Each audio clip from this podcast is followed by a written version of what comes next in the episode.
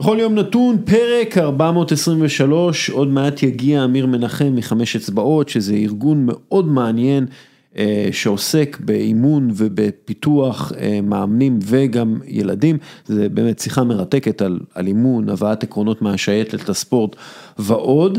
אה, אז נדבר עם ערן סורוקה על ה-NBA ויש לנו עוד כמה דברים, כולל פינה חדשה בשיתוף פעולה עם לבעוט את הגזענות והאלימות מחוץ למגרשים, אבל לפני הכל, פינת דיל השבוע בחסות קבוצת ח'-י'.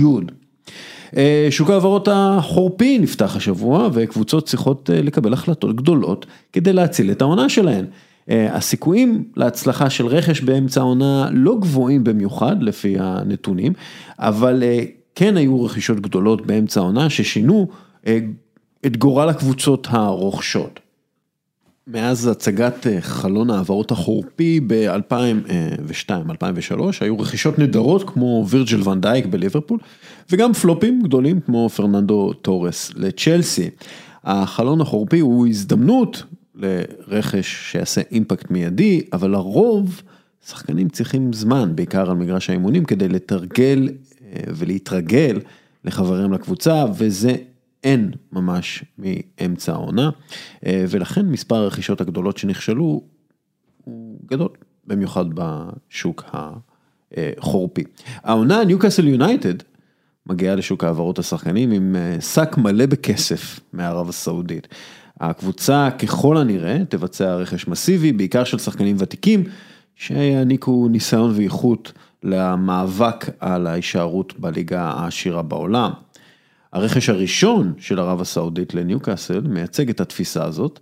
קיריאן טריפייר, מגן נבחרת אנגליה ואתלטיקו מדריד, הובא לניוקאסל עבור סכום שנע בין 15 מיליון יורו ל-30 מיליון יורו לפי בונוסים וכולי, זה לפחות מה שאומרים ומדווחים. טריפייר הוא בן 31 והוא יקבל כ-9 מיליון יורו בשנה לארבע שנים, שזה הרבה, כן, הוא יהיה אחד המגנים העשירים ביותר באנגליה. הרכש הזה מאוד שונה מהרכש הראשון של אבו דאבי למנצ'סטר סיטי, שזה היה רוביניו, או קטאר לפריס סן ג'רמן, שזה היה חוויאר פסטורה, אלה היו רכישות פנטזי שנועדו להצית את הדמיון, למרות ששני השחקנים לא היו ממש הצלחה כבירה. טריפייר מגיע לעבודה, הוא לא מגיע לפנטזיה, וככל הנראה יצטרפו אליו שלושה, ארבעה, אולי חמישה שחקנים ותיקים אחרים, רובם יקבלו פרמיום מיוחד כדי להגיע לקבוצה שתקועה מתחת לקו האדום, והסיכוי שלה להינצל מירידה אינו גדול במיוחד. האם רכישת שחקנים ותיקים כזאת היא חכמה? אני לא בטוח, אולי לטווח הארוך, זה לא רעיון כזה טוב לשלם הרבה מאוד כסף למגן ימני בן 31, אבל אם החבר'ה הוותיקים האלה יצליחו לעזור במסע הישרדות, אז הם שווים את הכסף, כי מה זה כסף עבור ערב הסעודית? הם צריכים עכשיו, מה שנקרא פלסטר, הם צריכים גזה, הם צריכים בד לעצור את הדימום, וזה לא כל כך משנה אם הבד הזה הוא באמת משי מצרי, כותנה מצרית, אני לא יודע מה טוב, מה המצרים עושים טוב, נראה לי משי, לא, הם עושים כותנה, מי עושה משי? הסינים, לא משנה, כל מה שאני אומר זה שהרכש אולי לא חכם לטווח הארוך, אבל זה לא משנה כרגע הטווח הארוך, אם אתה רוצה להישאר ליגה וזאת המשימה העיקרית שלך כבעלים חדשים. אז עד כאן הפינה בחסות קבוצת ח'-י' שמביאה לכם את טלוויזיית LG, אולד של LG, אלו הטלוויזיות המתקדמות בעולם, כל פיקסל מואר באופן עצמאי, זו איכות התמונה הטובה בעולם, וזה לפי כל הסקירות המקצועיות וביקורות הגולשים. מי זו קבוצת ח'-י' היא יבואנית המותגים המובילים, LG, אייסנס, אסקו, סנדיסק ועוד, וגם נותנת החסות הראשית של... שלנו, של בכל יום נתון. קבוצת ח'-י' מביאה את שירות 100% איתך, שירות זוכה פרסים, המאזינים שלנו יכולים לרכוש מוצר ולקבל 60 יום זכות החזרה מלאה ללא אותיות קטנות, וגם אחרי שפתחו והשתמשו במוצר, לא סתם החבר'ה בקבוצת ח'-י' זכו בפרס המיל בתחרות היוקרתית של שירות וחוויית לקוח, השבוע נשלחו אוזניות שמנקות את עצמן, של LG, ל... אסף, שהוא בקבוצה שלנו, קבוצת בכל יום נתון, הקבוצה. עשינו איזה תחרות שם ובתוך הקבוצה והיה כיף, אנשים סיפרו סיפורים מצחיקים, קצת לא, קצת לא קשורים, אבל היה אחלה שם סיפורים והוא סיפר את הסיפור הכי טוב שקיבל הכי הרבה לייקים וקיבל אוזניות, אז זה חלק משיתוף הפעולה שלנו עם קבוצת ח' י'.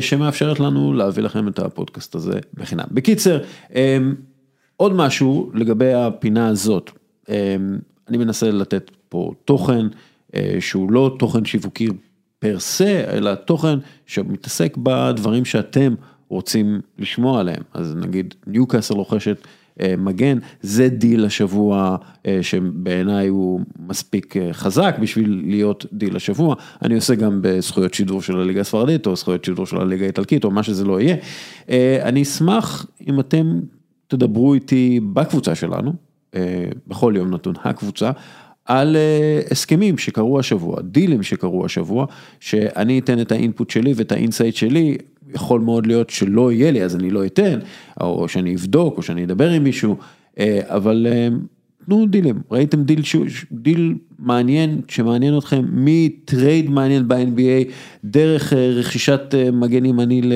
ללידס יונייטד ועד הסכם חסות מעניין של לוס אנג'לס לייקרס או מכבי חיפה, תנו לי את הדיל הזה שאני אדע על מה אתם רוצים שאני אדבר.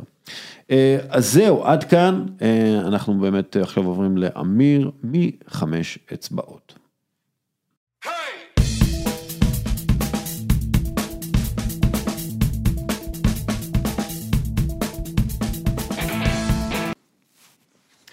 בשנה שעברה סגן דניאל ביטון סיים קורס חובלים.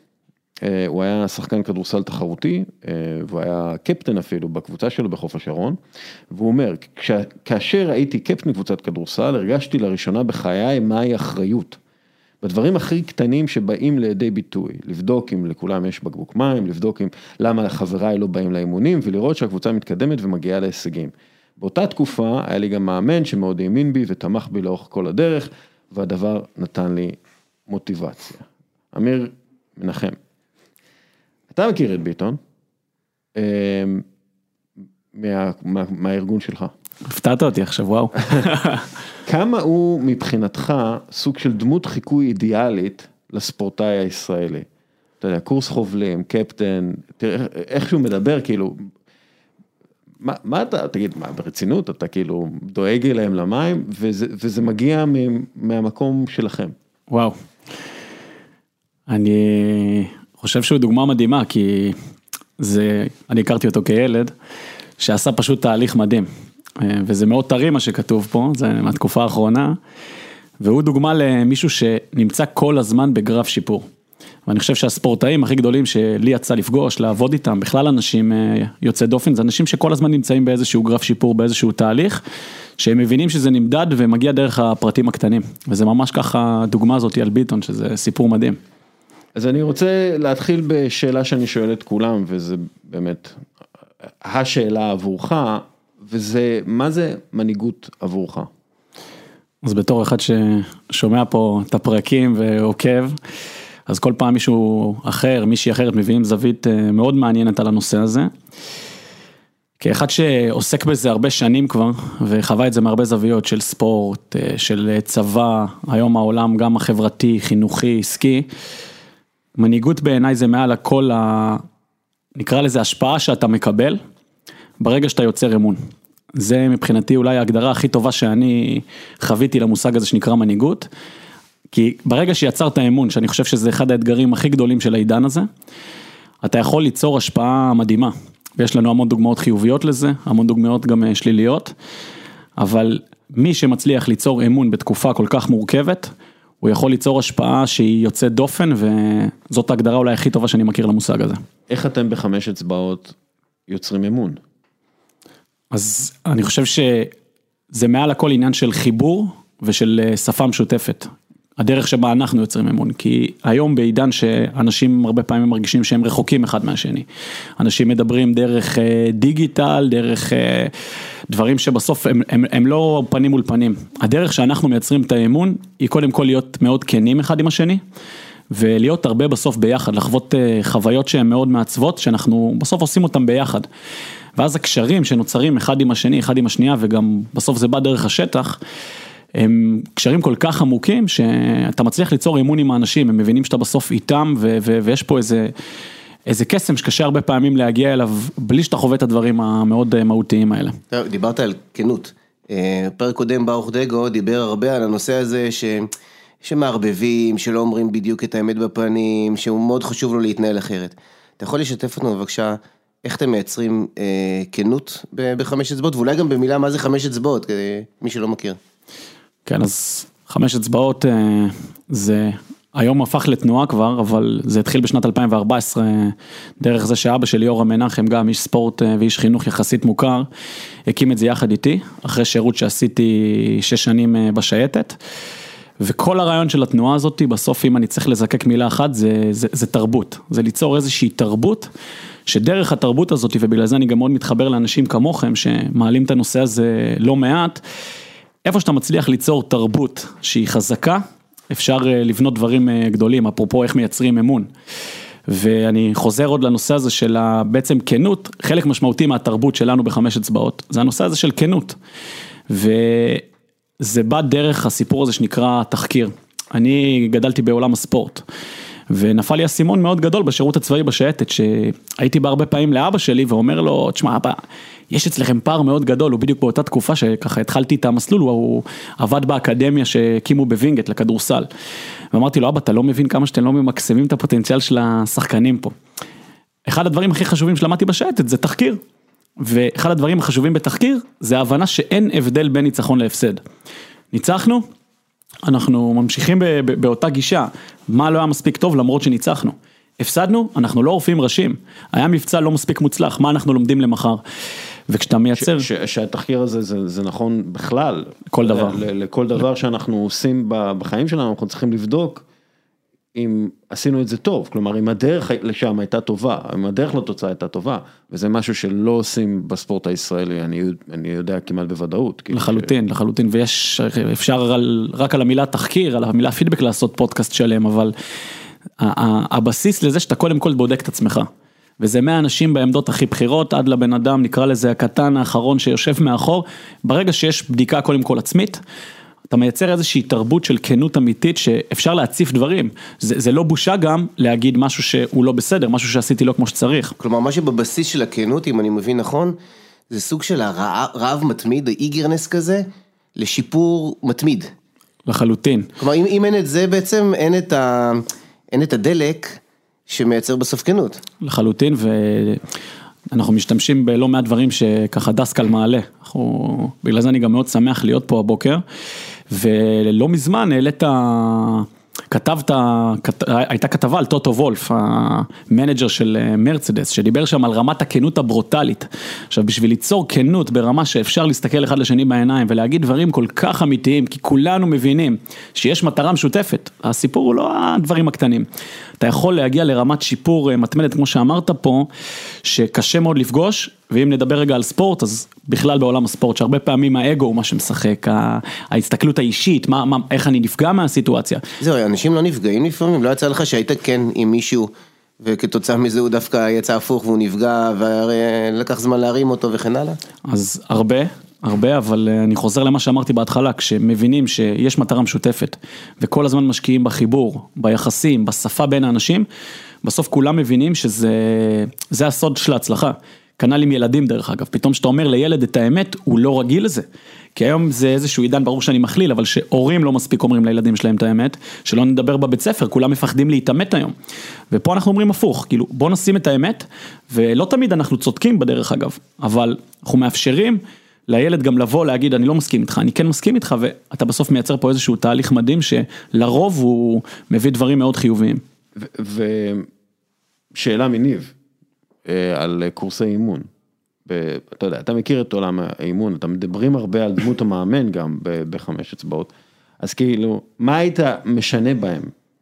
ברמה, אתה יודע, ברמה הטכנית, באמת, מה היית משנה בהם בשביל ליצור את האנשים שהם בעצם סוכני התרבות הזאת? או, אתה מבין מה אני אומר? בטח, בטח. ב- בחמשת ספורט שאנחנו מדברים על המילה מאמן, אנחנו קודם כל מקבילים את זה למורה דרך, לאיזשהו מנטור, ואני לא אוהב הרבה פעמים להשתמש במושג מנטור, כי קטונתי וזה הרבה פעמים הופך אנשים ל... אבל היום אנשים צריכים מישהו שילווה אותם, שיפתח אותם. וכשאנחנו אומרים מאמן בחמשת ספורט, אנחנו מסתכלים על שלושה צירים. הציר הכי חשוב זה הציר האישיותי, בסוף הערכים שלך, החוסן שלך כאדם, האקס פקטור שאתה מביא. הציר השני זה הציר המקצועי. הציר השלישי זה הציר הניהולי התנהלותי שלך, כמה אתה יודע ליזום, לתכנן לטווח ארוך. ואני חושב שרוב הקורסים שלפחות אני חווה וגם עשיתי לא מעט, מאוד מאוד עסוקים בצד המקצועי, בטכניקה, בטקטיקה, בפרטים של המקצוע עצמו, ושוכחים בסוף את המהות שהכל יושב על הבסיס האישיותי. ואם אני הייתי היום, אה, אתה יודע, יכול לקבל יותר אחריות בקורסים גדולים, הייתי מדבר חבר'ה, קודם כל בואו נבנה. בסיס אישיותי חזק למאמנים, שידעו מי הם, מה הערכים שמובילים אותם, איך הם רואים את עצמם בעוד שלוש, חמש שנים מהיום, ועל בסיס זה בואו נתחיל להלביש את הצד המקצועי, שגם בעיניי יותר קל ללמד מקצוע. הצד האישיותי זה מאוד מאוד קשה לפתח, אבל זה, זה, זה באמת האתגר. זו, זו שאלה שמתחברת לשאלה הזאת ובעצם למה שאתה אומר כאן. לדעתי, בגלל שיש לנו את יחידות הקומנדו הבכירות בעולם, אני מדבר על ישראל. כן. אנחנו בישראל דרך אגב, בגלל זה אני אומר לנו. אתה יודע, יש לנו את הטייסים הבכירים בעולם, אפרופו תחקירים, הם שם חיל האוויר ותחקירים. מדהימים. זה, כן. זה כאילו, זה משהו שבעיניי צריך להביא לספורט הישראלי. עכשיו, אתה יודע, אני לא מתוך איזה, אתה יודע, הערצה לצבא, אבל כאילו, העניין הזה של, של, של למצוא את האדם הנכון בשביל התפקיד הטכני שאנחנו נלמד, בעיניי כל העניין הזה, כאילו כל הליך הזיהוי, כל הליך החיבור, כל הליך הגיבוש, אלו הדברים שצריכים להיות היתרון היחסי של נבחרת ישראל. כי יש לנו את הידע הזה מהצבא. נכון. ואנחנו צריכים להביא אותו למקום שהוא לא, לא נמצא בו, וזה הספורט הישראלי.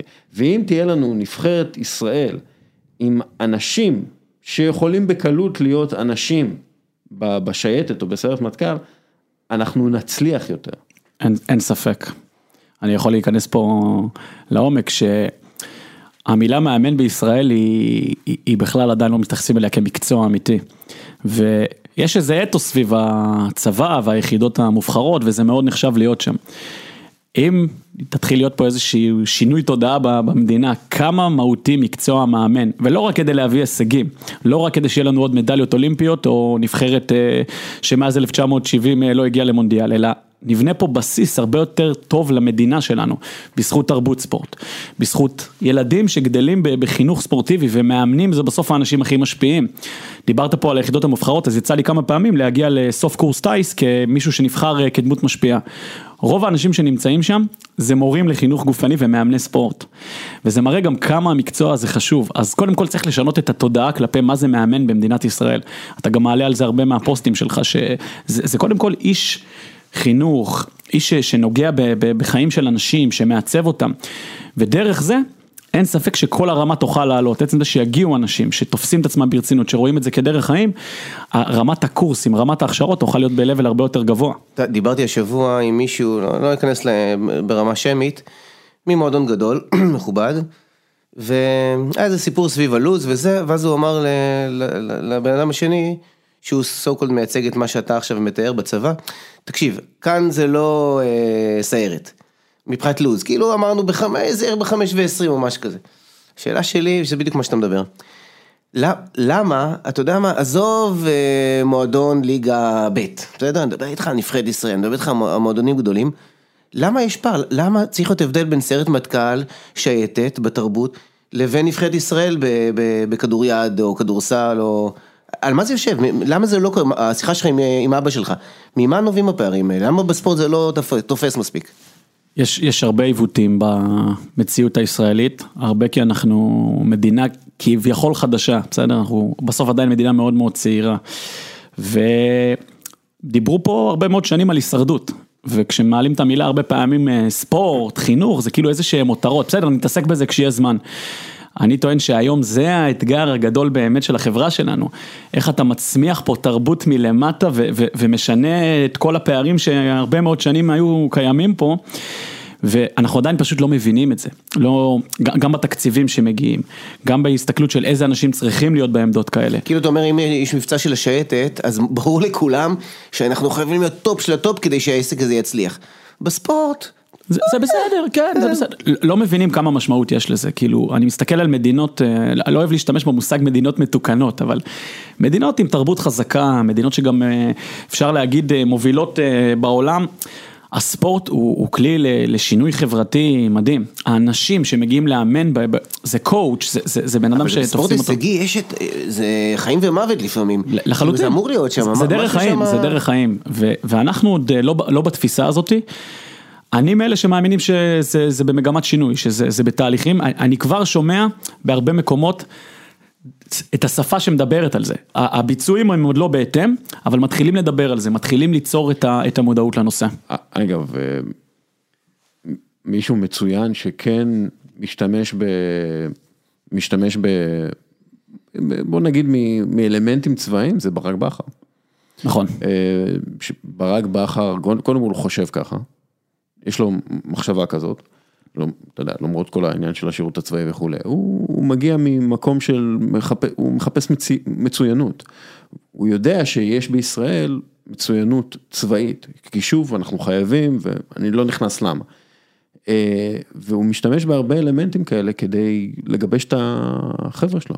עכשיו, תגידו מה שתגידו על ברק בכר, הקבוצות שלו הן תמיד הקבוצות הכי קבוצתיות שיש, הן קבוצות, נכון, יש שם שחקנים מאוד מוכשרים, והם, אבל הם כולם יודעים איך לעבוד ביחד, וזה ההישג הכי גדול שלו בכל מקום שהוא מגיע אליו, הוא מצליח להפוך אה, אינדיבידואלים, חלקם מוכשרים מאוד, לקבוצה שעובדת טוב ביחד, וזה הרבה בזכות ה... שימוש בהיבטים הצבאיים. אתה יודע, רואל, גם שאלת את אמיר על הנושא של מאמנים, מה אפשר לשנות. אתה יכול, אמיר, כי אתם, אני יודע שאתם עובדים קצת אחרת בפיתוח המאמנים אצלכם. כאילו, תנסה, אם אתה יכול לתאר את, את הנושא הזה, כש, כשבראש שלך בצד השני מאזין מישהו, מאמן או מנהל ספורטיבי, כלומר, מה הוא יכול לקחת משם, בסדר? בטח, בטח. אתם עושים שם דברים מאוד מאוד יפים בפיתוח המאמנים כן. שלכם. אני אגיד משהו על ברק בכר שהוא מאוד מתחבר אלינו. ברק בכר בעיניי מאוד מצליח, ואני גם עוקב ושומע, כי הבן אדם הזה מעניין, הוא מגדיר איזושהי תרבות, ו- ולא סתם יש צוות שמלווה אותו הרבה שנים, שהם מאוד נאמנים לדרך שלהם, ו- ובסוף מצליחים להביא את זה לידי ביטוי במקומות שבהם הם נמצאים. ואנחנו קודם כל מגדירים איזה תרבות אנחנו רוצים. אז כבר באיתור של האנשים שמגיעים אלינו, ואנחנו בשנה, שנתיים האחרונות פונים אלינו הרבה מאוד אנשים לבוא לאמן אצלנו, שזה מרגש מבחינתי. והם באים כי הם יודעים שיש איזושהי תרבות, שיש איזשהו סטנדרט מאוד גבוה. ואז הדבר הראשון שאנחנו אומרים להם, וזה אתגר אדיר בעידן שבו אנחנו נמצאים, אנחנו אומרים להם, אתה צריך להבין, את צריכה להבין, שיש לנו חמישה חודשים הכשרה, ומהרגע שסיימתם את החמישה חודשים הכשרה, ואני לא מדבר פה על איזה סכומים גדולים שהם מקבלים, הם מקבלים פה שכר שהוא מכובד, אבל הוא לא, נגיד, נותן קונטרה או להייטק או למה שקורה מסביב, אתה מחויב להיות פה אחר כך שנתיים. אתה בעצם חותם על חוזה שחמישה חודשים אתה נכנס לפה כהכשרה ואנחנו משקיעים בך, ואז אתה בעצם נותן מינימום של שנתיים. ומה אנחנו בעצם רוצים להראות פה?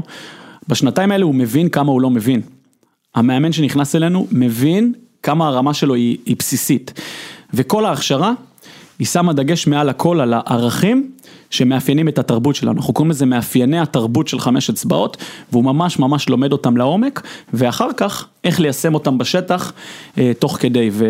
ועצם זה שאנחנו בעצם מראים פה לבן אדם אופק, אתה בא לפה למקצוע, זה לא איזה משהו זמני, זה לא משהו שאתה עושה על הדרך, אתה לא תהיה בבוקר רואה חשבון ובצהריים מאמן קבוצת כדורגל, אלא זה דרך חיים ואתה צריך להתייחס לעצמך ככה, כבר אתה מייצר פה משהו שהוא ברמה אחרת. כמה דברים, אחד, בשביל, אתה הרבה פעמים רואים את זה בפייסבוק ואני מדבר עם מאמנים, אני מחפש מאמנים, אני לא מוצא, נגיד בכדורגל זה מאוד בוער, אני לא מוצא, ואני כל הזמן אומר להם, צאו מהקופסה, לכו לחבר'ה שסיימו עכשיו שירות קרבי.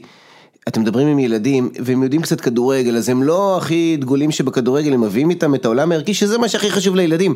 תצאו מהקופסה, תחפשו את האנשים האלה. כן. זה, זה, זה דבר אחד. דבר שני, אני רק רוצה כן לייצג עכשיו את המאמן המצוי. הוא אומר, טוב יאללה, אמיר הזה, בסדר, הם אה, נמצאים אצלכם מה זה משרה מלאה, אצלי מגיעים אחר הצהריים, במקרה הטוב, וזה עבודה שנייה או שלישית שלהם, אה, אתה מדבר על שנתיים קדימה, אז אני אשמח אם תוכל לתת לזה מענה, כי אני, אני רוצה לראות איך, איך תכלס אפשר לקחת את מה שאתה אומר גם לספורט. כי, כי ה setting הוא שונה, אתה מבין, זה... בטח, בטח.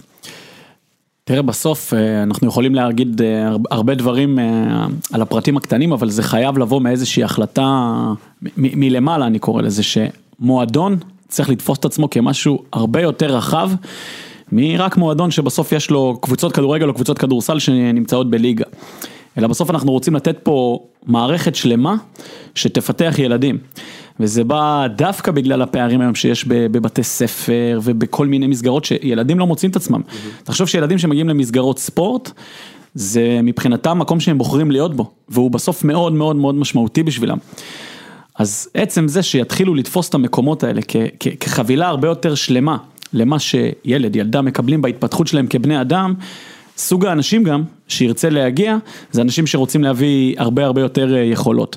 ואז אנחנו נצטרך להעמיק את ההכשרות שלנו, לייצר קורסים ברמה גבוהה, בעצם כל מאמן גם מסתכל על עצמו כאדם שעושה הרבה מעבר לרק לאמן קבוצת אה, ילדים או קבוצת בוגרים ש, ש, שמשחקת את הענף הספציפי. אני פשוט חושב שצריך להסתכל על מאמן כאיש הרבה יותר שלם במה שהוא נותן. כנ"ל אה, מורים לחינוך גופני או, או כל דבר שעוסק בדבר הזה. זה, זה חתיכת אתגר. וזה באמת, אתה יודע, אם אתה רוצה לעשות את זה כמה שיותר נרחב, כלומר, אתם לבד לא תוכלו לעשות את זה, כמה שאתם גדולים ונרחבים, זה, זה פשוט לא מספיק. לגמרי, ואנחנו בגלל זה יוצרים היום הרבה מאוד חיבורים, בין אם זה עם אה, משרד התרבות והספורט, או בין אם זה כל מיני מוסדות מסוימים, והיום אנחנו גם מתחילים לתת את הכלים שלנו להכשרות, למאמנים, למורים, בכל מיני דרכים. אני חושב שאנחנו באיזושהי מדינה שנורא רוצה לראות תוצאות לטווח קצר.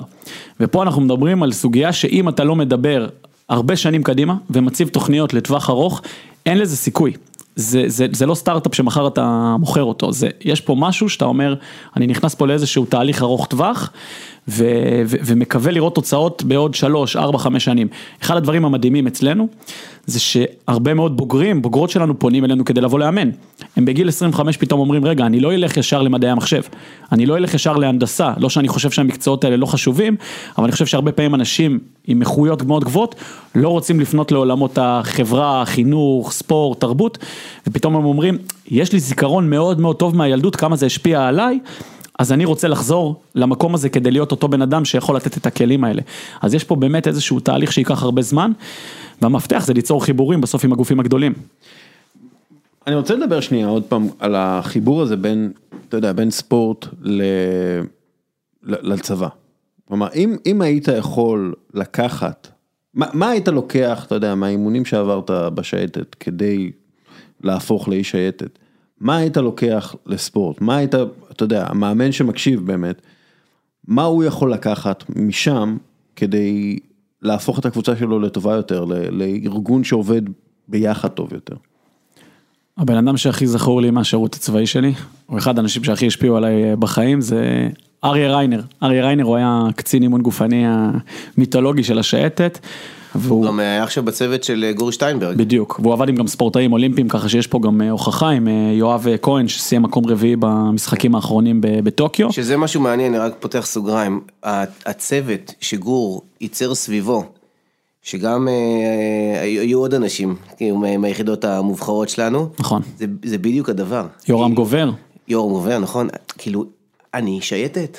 אין הבדל ביני, ביני כאילו גור, ביני לבין אה, שייטת. ה-state of mind הוא כזה, כן. ואני מוצא את האנשים המתאימים, והם אמרו לו ישר כן. כן, כן. זה מדהים. לגמרי, וצריך להגיד גם פה שאנחנו חמש אצבעות עובדים עם הרבה גופי ספורט אה, כבר בשש, שבע שנים האחרונות, אני עבדתי עם גם שייטות אולימפיות שליוויתי אותן חמש שנים, ביחד עם אילן טשטש, ומה שריינר, טשטש זה השם האמיתי שלו או שזה... אילן טשטש. שם משפחה. כן, שם משפחה. זה לא, הייתי בטוח שזה כינוי, באמא שלי. כן, אילן טשטש זה השם ועשה חמש אולימפיאדות האיש המדהים הזה. אשכרה הייתי בטוח שקוראים לו כהן אבל כאילו, לא. יש שם גם דור ההמשך של אה, בטח, בטח, יש לו שני בנים שהם כן. בטופ. כן. לומדים משהו חדש כל יום.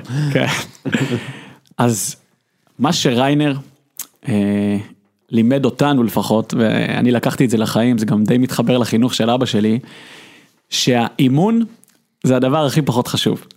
כל מה שקורה מסביב זה הדבר הבאמת מהותי. והאימון הוא בעצם שיקוף לתהליך שאתה עושה מחוץ לאימונים. רמת הסטנדרטים ורמת השיפור שאתה כל הזמן נמצא בהם, זה בסוף הסיפור האמיתי, וזה מה שאני לקחתי מריינר, אתה יודע, אני, בסוף אנחנו גם מאוהבים תוצאות. השייטת, ואני הייתי בארבע פעמים אליפות צה"ל, לקחה מתוך 15 אליפויות צה"ל, מי אם אני לא טועה, שנת 98 שריינר נכנס, 14 מתוך 15 פעמים ניצחה. אה, יש תחרות אה, רצינית. ו... אה, אגב, מה התחרות? סתם מעניין אותי. כאילו. אליפות צה"ל, זה כן. מורכב מכמה, נקרא לזה תחומים, יש בוחן צוות, שזה לרוץ עם אלונקה, אני לא אכנס פה לפרטים, יש בוחן ימי זה נקרא, שזה בוחן יותר אישי, כמו בוחן מסלול, יש קרב מגע, יש דברים שקשורים בירי, זה מגוון, זה קצת נקביל את זה לקרב 10, לקרב 7, כן. שאתה לא יכול להיות טוב רק במשהו אחד. רוכבים על סוס מתישהו או שלא? אין סוס במקרה הזה. ומה שריינר יצר זה קודם כל נאמנות מאוד מאוד גדולה וזה הרבה חיבור לרוח, אני רואה שהיום למאמנים חסר את ההסתכלות רגע על המועדון. איך אני מחבר את המתאמנים, את הספורטאים, בתוך עולם כל כך אינדיבידואלי, למשהו שהוא קצת גדול מאיתנו. כן. וריינר כל הזמן היה מקביל את זה למה מטרת העל בקצה שלנו, כאילו כל הזמן היה מדבר על מטרת העל. ובכל אימון, כל פעילות שהוא עושה, היה חוזר על אותם ערכים, על אותם דברים, ובאמת מטמיע את זה בך, עד שזה באמת הופך להיות חלק מה-DNA שלך. תן דוגמה למטרת העל של מועדון מסוים, מועדון כדורגל. אז אני חושב שמאוד מאוד חסר את זה. ומטרת על מבחינתי זה לא רק אה, לקחת אליפות. אתה יודע, אני מסתכל אה, על, על, על מאמנים גדולים, ניקח את אה, קלופ, בסדר, שעושה את זה ברמות בעיניי יוצאות דופן. הוא מחבר את זה לקהילה של אוהדי ליברפול, הוא מסתכל פה על משהו הרבה יותר רחב, ומי שלוקח חלק בליברפול, מרגיש שהוא חלק ממשהו הרבה יותר גדול. וכשאתה מייצג את השייטת כהקבלה באליפות צה"ל, אתה לא בא כדי לנצח את התחרות הזאת, אתה מרגיש שאתה משהו, אתה, אתה חלק ממשהו הרבה יותר גדול. יש משפט של קלופ שאומר, תחשבו, הוא מדבר על שחקנים שלו, שכשאנחנו משחקים, מיליוני אנשים בסלון שלהם, בכל העולם מסתכלים בכם. כאילו זה, זה, זה מדהים שאתה חושב על זה ככה, אנשים מפנים זה... את הזמן שלך בסלון שלהם בניקרגואה, אני יודע איפה, כדי להסתכל עליך. בוא ניתן פה דוגמה. זה מעביר מסר חזק. זה ממש ככה, ואני חושף פה סודות, אבל uh, זה דברים שחייבים לצאת בעיניי. אני הייתי בארבע פעמים אליפות צה"ל עם הבן אדם הזה, ואני חושב שכל מאמן ששומע אותנו עכשיו. עם יורגן קלופ? לא, גם עם יורגן. זה חתיכת סקופ, אה? יורגן קלופ מגיע ל... אז עם יורגן קלופ לא הייתי, אבל אה, ארבע פעמים באליפות צה"ל עם ריינר, ערב לפני האליפות הוא מושיב את כל הנבחרת, ומראה לך תמונות של רגעים דרמטיים באליפות צה"ל מלפני עשר, 15 שנה, ותוך כדי הוא גם שם איזושהי מוזיקה שהיא מוזיקה מיתולוגית של חיל הים. עכשיו אתה מרגיש שאתה חלק ממשהו גדול. שלמה ארצי? אה, לא. אתה מרגיש שאתה באמת חלק אה, ממשהו ענק, משהו עם מסורת, ומאמנים צריכים להשקיע בזה, בלחבר את האנשים שלהם לאיזושהי זהות שהיא גדולה מהם. משמעות, אה, שוב, משמעות יעילה. אני מדבר על יעילות, אני לא מדבר על, אתה יודע, ערכים וכל הדברים האלה, אני מדבר על יעילות. משמעות היא כלי מאוד יעיל לחיבור בין אנשים. ברגע שאתה נותן משמעות לפעולה ש, שקבוצה של אנשים עושה, הם יהיו יותר יעילים בפעילות הזאת. זה, זה, זה פשוט ככה. עכשיו, אני חושב שאחת מהבעיות המרכזיות של ה... של ה של הספורט הישראלי, ממכבי תל אביב כדורסל, שזה כאילו הקצה של הקצה של המצוינות, ועד מרמורק, או מה שזה לא יהיה, האנשים כל כך ציניים ברמת המשמעות, נו באמת, מה אני אשחק, כאילו, אין משמעות. אם מכבי תל אביב פעם כדורסל הייתה, בואנה, אנחנו פה מייצגים אה, עם, אה, מדינה קטנה, נכון, כמה שזה, אתה יודע, כמה שזה מכביסטי, ואני מכיר את כל הציניות, אוקיי? אבל בסופו של דבר, השחקנים שם נתנו את התחת שלהם, גם, ה, גם הזרים, בגלל שהם ידעו שהם מייצגים את ישראל. הם מייצגים משהו הרבה יותר גדול ממכבי תל אביב, או הרבה יותר גדול מהכדורסל. וזה נכון אה, גם ל... סתם מרמורק, אנחנו מייצגים את רחובות, או אנחנו מייצגים את התימנים ברחובות, או משהו כזה, כאילו מפחדים להיכנס לשם אפילו. מפ... בני יהודה בעיניי, אחת מה... מהאיכויות שלה כמועדון, זה היה שהם מייצגים את שכונת התקווה, ועם כל מה שזה אומר. אנחנו מייצגים את שכונת התקווה, ו, וברגע שהם גם יצאו משכונת התקווה לבלומפילד וכולי, הם קצת איבדו מהמשמעות של המועדון. זה לא סתם שמתחילים את הדעיכה האיטית מאוד הזה, הזאת לכיוון כלום. כן, במחקר, עשיתי מחקר לפועל אה, באר שבע, אה, אחת הקבוצות, ושם המשמעות זה שאנחנו, אה, אנחנו הפריפריה שמסתכלת בגובה העיניים למרכז, הרבה מעבר לכדורגל. זה הדביק את כולם, כאילו במשהו הרבה מעבר לספורט עצמו. אגב, מכבי תל אביב, כשאתה מסתובב בנוקיה למטה, אתה כן רואה, אתה כן רואה את המורשת, את העבר, את ההיסטוריה. אם אתה שחקן זה, זה יכול להדביק אותך. דווקא, נגיד השבוע הייתי בארנה בירושלים, לא משנה עכשיו מאיזו סיבה, אבל אתה פחות מרגיש, אתה כן רואה את הדמויות שם, אתה פחות מרגיש את הלגאסי, את המורשת הזאת. בטדי, היית פעם בטדי? השבוע. לא, היית בארנה. ובטדי, ועשינו אוקיי. סיור. אה, אוקיי, אבל כאילו, שוב, הכל באמת, זה לא מרגיש כמו בית של מישהו. זה לא מרגיש כמו בית של מישהו. נכון. זה, זה צריך, כשאתה נכנס לאצטדיון, או לאולם, אתה צריך להרגיש, אתה בבית של מישהו. אגב, גם יד, יד אליהו, איך שקוראים לזה עכשיו, לא, דלתא, איך קוראים לה? כבר לא עוקבים. כן, מנורה. אה, אה, המקום ליד המסך נשלי. לא, אבל גם, כאילו, אולם או אצטדיון צריך להיות ספוג בהיסטוריה. איך אתה עושה את זה ספוג בהיסטוריה? באנגליה בונים פסלים, ויש תמונות, ויש אה, פוסטרים ענקיים. סרטונים שרצים. סרטונים שרצים, כאילו, אתה צריך להרגיש שאתה נכנס למקדש. לגמרי. אוקיי? ו- וזה גם כן משהו שחסר, אולי זה תרבות הספורט פה, אולי זה תרבות העיריות המקומיות, הם אה, הבעלים של המקום, אבל עדיין, לכל אצטדיון יש את ה... את, ה, את המטען שלו, אתה לא מרגיש טעון כשאתה נכנס לתוך איצטדיון בישראל. אמיר, אני, אני הייתי אצלכם בזיכרון, אני מנסה לשאול איך, איך אתם מייצגים, אני הרגשתי משהו אחר שם. יכול להיות בגלל הפרסונות וגם ראיתי מה אתם עושים וזה, אבל יש איזה משהו שאתה יכול להגיד במחשבה שלכם, בדיוק מה שעכשיו אוריאל אמר, שאתם מייצרים שם, נגיד, אני זוכר את המידות הקומותיים, זה ישר החזיר אותי חזרה צבא וכאלה, אבל מה, מה עוד יש שם שמייצר את האווירה? בסוף, אתה יודע, תרבות זה מעל לכל האנשים. ובאמת, קודם כל האנשים מאוד uh, מאמינים בזה, מאוד מאמינים במה שאנחנו עושים. ותוסיף לזה שאנחנו כל הזמן מתעסקים בספורט. והעיסוק בספורט מייצר את החיבור, אתה יודע, זה, זה, זה חבר'ה שחיים שיש לנו שם מכינה קדם צבאית, למי שלא מכיר. זה חבר'ה שהם מתאמנים הרבה, אבל התכלס הוא לפתח אותם כבני אדם. אז אחרי שהם יושבים, יושבים באיזשהו תוכן, חווים הרצאות עם כל מיני אנשים מאוד מעניינים שמגיעים לשם על בסיס יומי, אחרי שהיה אימון בוקר, ושהיינו בחיכוך, ושחווינו אתגר, אז יש אווירה מאוד מאוד אה, מיוחדת.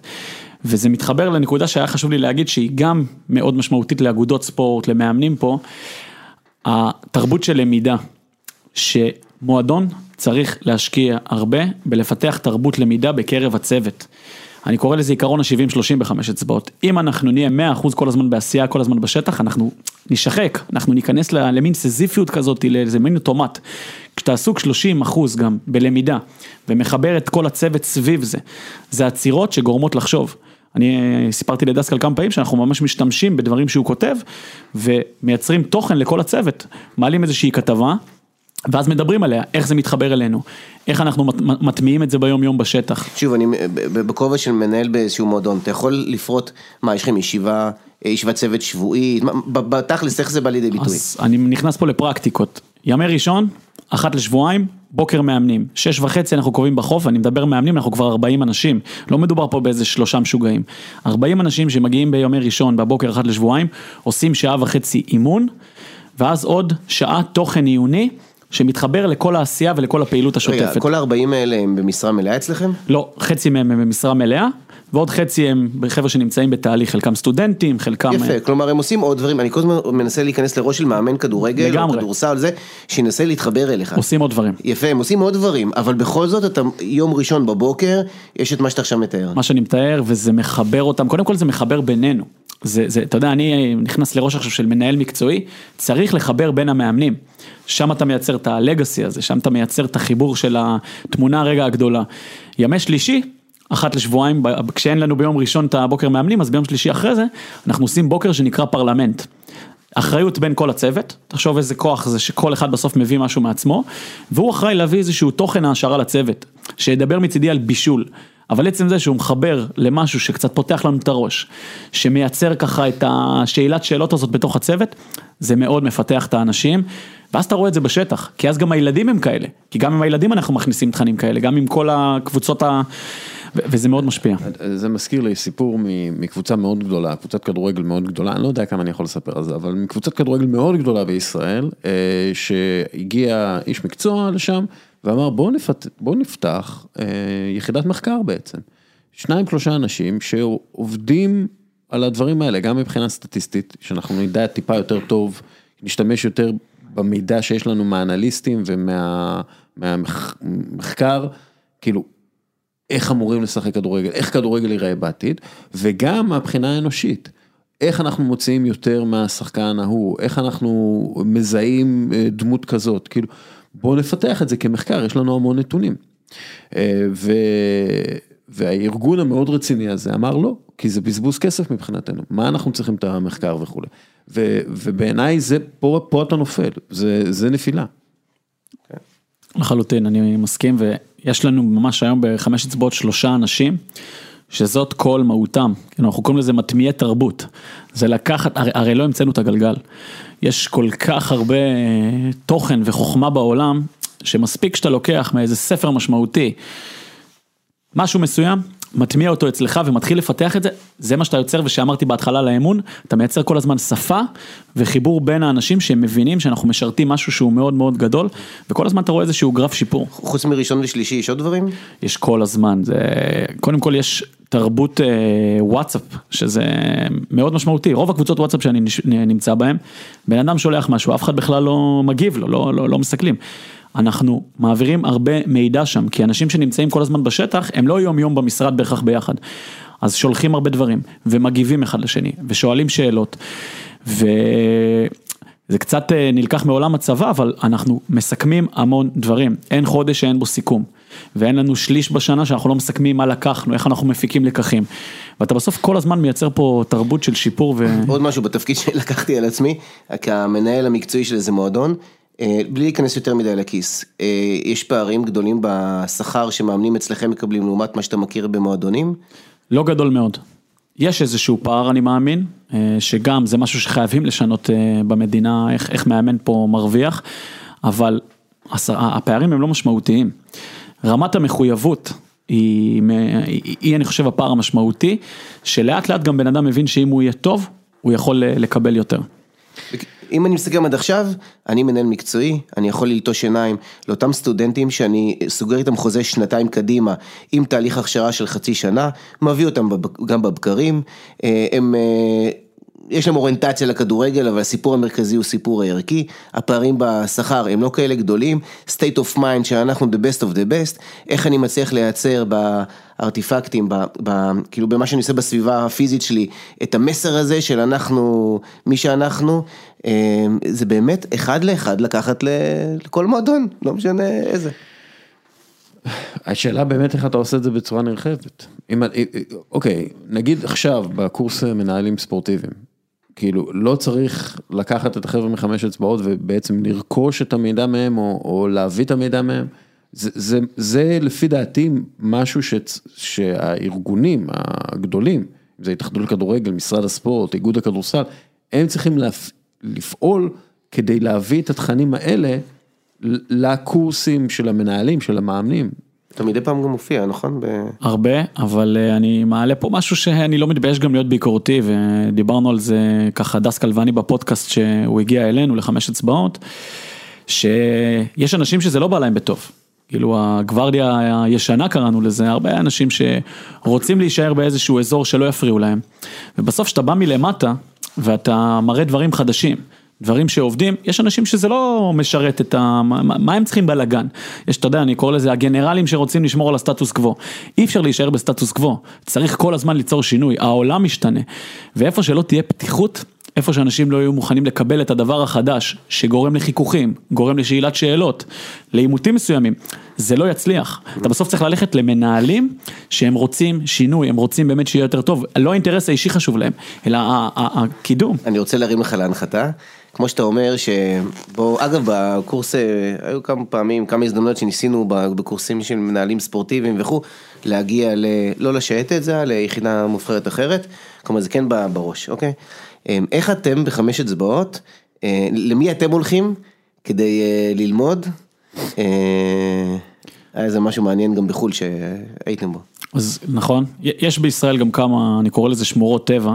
שזה מקומות, אני יכול להיכנס פה ממש לשמות, שאנחנו בקשר מאוד אה, חזק, בעיקר עם יחידי סגולה כאלה שהרימו מקומות, ואנחנו באים, לומדים, שומעים הרבה. יש את אה, כפר הנוער נירים, אה, שזה הכפר נוער הכי חשוב בעיניי במדינת ישראל לנוער בסיכון, מי שהרים אותו זה בן אדם בשם מיכה סימבליסטה, והם עושים שם קסמים, זה מקום, שוב, אנחנו מדברים פה כל הזמן סביב אותו נושא, יש שם תרבות ייחודית. איפה, איפה זה נירים? נירים זה ממש אה, ליד עכו. אה, אוקיי. בבוסתן הגליל, הם יושבים, זה מקום שגם, לקחת סטודנטים שעוסקים בספורט, בחינוך, בחברה, זה מקום שאתה מגיע לשם ואתה בשנייה נכנס, הרי כמו שאמרת, נכנסת לזיכרון והרגשת משהו, אתה, אתה, אתה לרגע, אתה, אתה מבין שקורה שם משהו, ואז כשאתה מדבר עם האנשים, אתה רואה שהם מדברים כולם באותה שפה, אנשים נאמנים לאיזושהי דרך. ואנחנו בסוף רוצים ללמוד הרבה מחו"ל. אחד הסיורים שעשינו זה שנסענו לדורטמונד, גם לראות את מוזיאון ההתאחדות הכדורגל הגרמנית, שזה מתחבר אחד לאחד למה שדיברתם פה על המורשת. המוזיאון מתחיל בסיפור של למה התחיל כדורגל בגרמניה. ואף אחד לא מדבר שם על בונדסליגה, או על הישגים, או על מונדיאל. מדברים על כדורגל ככלי לשנות חברה, לשנות מציאות. ואנחנו מנסים ללמוד ממקומות בעולם שמצליחים לקחת את הדבר הזה שנקרא לצורך העניין ספורט ו- ו- וליצור חברה טובה יותר ואנחנו משתמשים בהרבה מאמרים, מחקרים, ספרים שעוזרים לנו מאוד. אני רוצה לדבר על מחקר שפורסם השבוע, אה, מחקר מאוניברסיטת סן פרנסיסקו, שמראה שבזמן הקורונה אה, רק תשעה אחוז מבני הנוער בארצות הברית רשמו יותר מ-60 דקות אה, פעילות ביום. שזה ירידה מ-16% בתקופה שלפני הקורונה. שזה גם כן נמוך מאוד, רק 16% זה מאוד. מאוד. ואני יודע שהנתונים די דומים בישראל. כלומר, הביטול של שיעורי ספורט, בגלל ש... לא, לא, אתה יודע מה, הם צריכים ללמוד אה, מתמטיקה, הם לא צריכים ללמוד ספורט, כאילו, אז הם, יש טקס סיום, הם לא צריכים אה, ללמוד ספורט. אז הביטול של שיעורי הספורט פשוט מוביל לירידה בבריאות של הילדים ובבריאות הנפשית של הילדים. וגם המחקר הזה מראה, כאילו, פחות ספורט שווה, שווה ירידה באיכות החיים, בבריאות המנטלית ובבריאות הפיזית כמובן, ומוביל לאוביסיטי ומוביל לבעיות בריאותיות אחרות. עכשיו, הקורונה זה בעיה. והספורט, במקום להיות פתרון לבעיה, במקום לשלוח את הילדים לפעילויות בחוץ, מחוץ לבית ספר, מחוץ לכיתה, אה, פעילויות עם מורה ספורט, או עם אפילו מורה למתמטיקה ש, שהולך איתם ברחוב ומלמד אותם מתמטיקה ב, ברחוב, כן? לא יודע איך עושים את זה, אבל יצירתיות, כן? כאילו, אה, הספורט ממש נפגע. כן. ואנחנו, הדור הזה, הדור הזה ש, שהיה בבית ספר בזמן הקורונה, אנחנו נראה פאקים גדולים מאוד בעתיד בגלל זה.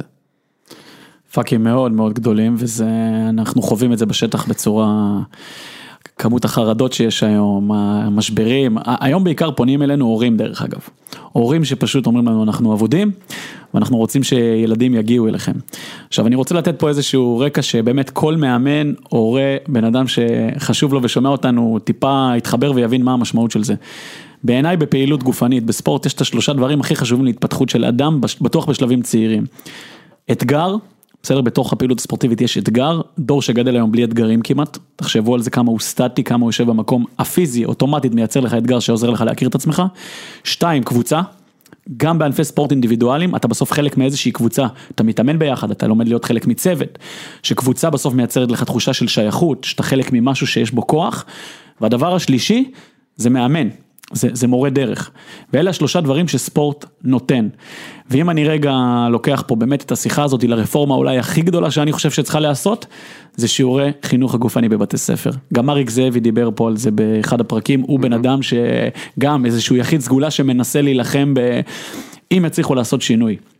באיך שנראה שיעור חינוך גופני בבית ספר, וזה מתחיל בהכשרות, ובאיזה אנשים באים ללמוד חינוך גופני. זה יכול לעשות פה שינוי ענק במדינה. שמה, מה אתה רואה? איך זה צריך לראות אחרת? קודם כל, צריך לקבל יותר שעות. אה, ברור שאני משוחד, אבל אני טוען שזה בטוח אחד משלושת המקצועות הכי חשובים, וכל מדינה מפותחת בעולם שמה את זה, כי מבינים שכל המשברים היום שנוער חווה. ראיתי נתון ש... אני, אני צריך לבדוק בדיוק, אבל בווילס עושים בערך אה, פי חמש יותר שיעורי ספורט מאשר בישראל. משהו כזה, פי חמש או פי שש. אני צריך לבדוק, אני לא, אני לא זוכר את הנתון, אבל זה כאילו משהו, זה כאילו משהו שאתה אומר, מה? אבל ממש יש להם כל יום ספורט, כי כל יום אתה צריך לעשות פעילות ספורטיבית. אני, יש לי חלום שאני מאמין שהוא יקרה, זה פשוט עניין של זמן, להקים בית ספר, שהוא בסוף יהיה בית ספר רגיל. אבל הספורט הוא יהיה הכלי המהותי להתפתחות, ואז אתה גם יכול להראות את התוצאות. עכשיו, אני לא מאלה שיגידו, צריך לעשות פה מהפכה, חבר'ה, שמונה שעות ספורט בבתי ספר. לא. במקום שעתיים, בוא נעביר את זה לארבע. ודרך זה שעזבו רגע שהיום שיעור ספורט בישראל זה, מי שקצת רואה בשטח זה, זה, זה קטסטרופה מה שקורה שם, זה, כן. זה שלוש ארבע דקות הם פעילים, בתוך, בתוך שיעור שאמור להיות 45 דקות. גם מחקרית, כן. כאילו זה, יעקב ז'ינו עשה מחקר על זה. בווינגייט, אה, המאמן, כן? Mm-hmm. והוא פשוט הראה שהילדים לא פעילים, לא פעילים בשיעורי ספורט. כן, והסיפור פה הוא ליצור מתודה שמייצרת תהליך שיפור לילד, ש... כדי שזה יקרה בסוף חייבים שגם יהיה קווים אה, אדומים, ילדים שלא מגיעים לשיעור, אני יכול לתת פה דוגמאות על חברים שלי שהם מורים לחינוך גופני, איך מתייחסים לזה כמה שיש חוסר רצינות, צריך קווים אדומים גם, ילד חייב להתמיד, להגיע, ליצור איזשהו תהליך, והכל יתחיל בסוף שוב מאותו דבר שדיברנו קודם, מעמד המאמן, מעמד המורה. ואגב, בתור מדינה מוקפת אויבים מה שנקרא, כאילו, זה הזוי שאתה, אתה, ההכנה לצבא לא נופלת כאילו בבית ספר, זה כאילו בקבוצות כמו אה, אה, חמש אצבעות ויובל אילם, אני לא זוכר מי עוד יש כאילו כאלה. כן. יובל אילם עדיין, כאילו, כן. עדיין, עדיין יש. אז כאילו, כאילו ההכנות הצבאיות, ההכנות של, של הכושר, בכלל לא מתרחשות בצבא. וכאילו, אה, סליחה, לא מתרחשות בבית ספר. ממש לא, ממש לא. כאילו, ושוב, הפערים הכי גדולים, בינינו לבין האירופאים נוצרים בגילאים הכי צעירים. הם, בזמן שהם מפתחים את הגוף שלהם ומפתחים קוגנטיבית את היכולת להפעיל את הגוף, בישראל לא. בזמן שהם עובדים על זה חמש שעות בשבוע, עובדים על זה פה בישראל 40 דקות, פחות.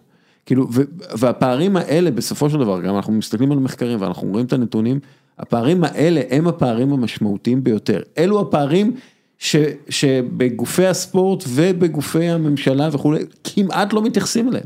וזה אחד הנושאים היחידים במדינה כל כך מורכבת שיש קונצנזוס. אני לא חושב שיהיה בן אדם שלא יסכים שזה חשוב ושזה אחד האתגרים הכי גדולים שיש. השאלה מי מוכן באמת להיכנס פה לעומק של הנושא ולתת לו פתרון, כי זה דרך ליצור שינוי היום ענק, כאילו הסיפור הזה של החוסן הנפשי שהם מדברים עליו, משבר, המשבר הנפשי שילדים נמצאים בו, הפערים החברתיים, הבדידות, כל הנושא הזה של חינוך גופני של ספורט יכול לתת לזה את הפתרון.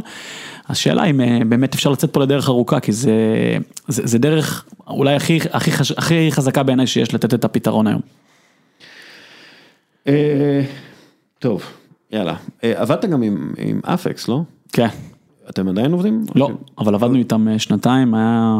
מה אה, אתה, אפק זה... עם שי כאילו? עם שי, כן, זה בעצם בית ספר... אה, איך היית מתאר את האפקס? זה כאילו ארגון אימונים... מועדון שעושה בצורה שיטתית, קבוצתית אימונים אישיים, משהו כזה, כן. כהשלמה למה שהם מקבלים במועדון. כן, כאילו וכדורגלנים כדורגלנים ברמה גבוהה מאוד אה, מתאמנים שם ויש שם אה, מאמנים בכירים כן. ואריק בנאדו ומיכאל זנדברג נראה לי גם אה, יוסי בניון שם איפשהו אוקיי. נראה לי קיצר זה ארגון מאוד רציני דרך אגב שי שהוא המנהל הבעלים הוא גם כן איש צבא נכון. לשעבר. קצין קשר. כן, בחור מאוד רציני, שי. אז מה, מה אתה, מה למדת מזה, כאילו, על, אתה יודע, על הכדורגל הישראלי, על האנשים בכדורגל הישראלי?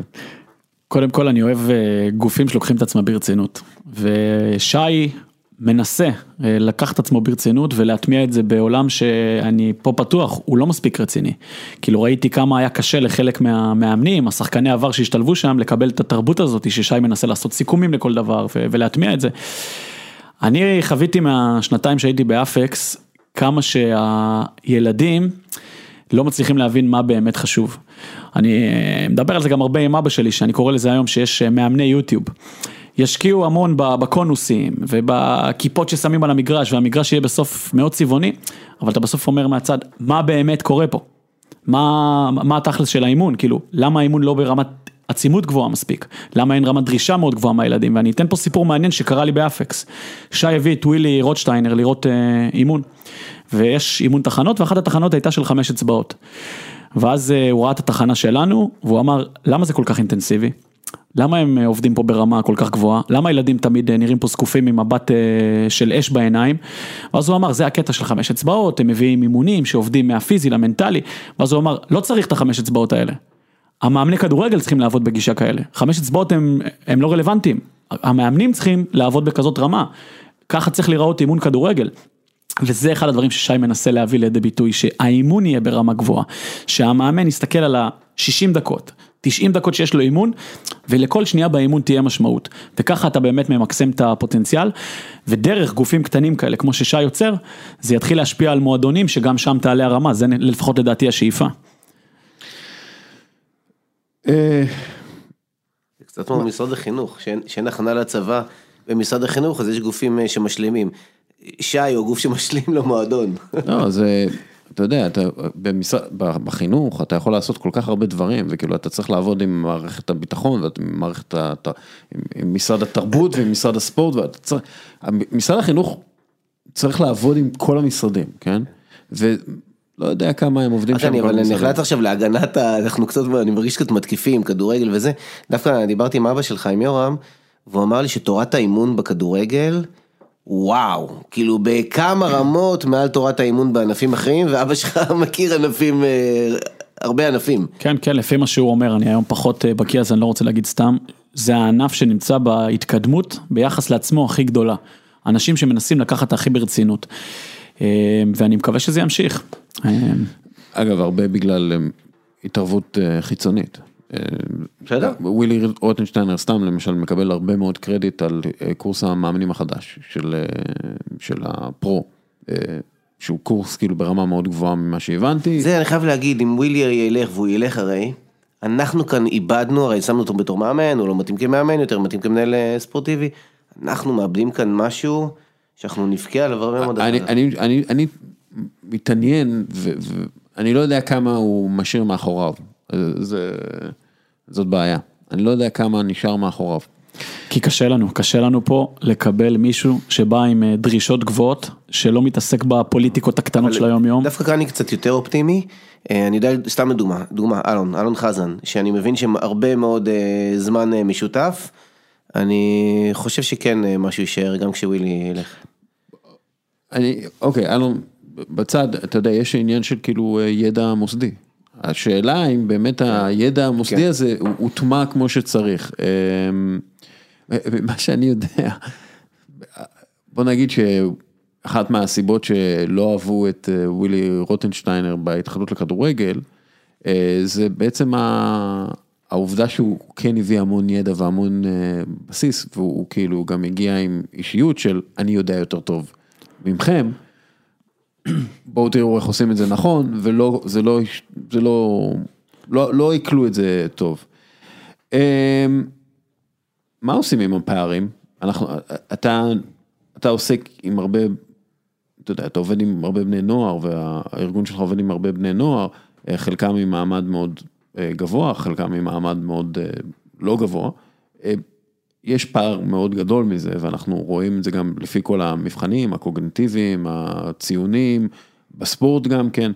אה, מי שבמעמד גבוה, וואלאק, אה, שורד ופורח, ומי שבמעמד הנמוך אה, מתקשה לשרוד ולא פורח. כן, והפערים רק הולכים וגדלים בתקופה הזאתי, ואני פה פתוח, אני לא מאלה שעושים טוב אה, לפערים, כי בסוף אני עובד עם אוכלוסייה שיש לה, אפשר להגיד, ויכולה, זה מותרות מבחינתם לשלם לחוג אחרי צהריים או לעשות משהו כזה, אבל אני פה מדבר איתכם על האסטרטגיה שלנו, אנחנו שמנו לעצמנו איזושהי אסטרטגיה בחמש אצבעות שאנחנו רוצים להגיע לעשר שנים הראשונות שלנו, אנחנו עכשיו מסיימים את השנה השביעית בעצם, שאנחנו גוף עצמאי שלא צריך להיות תלוי באף אחד.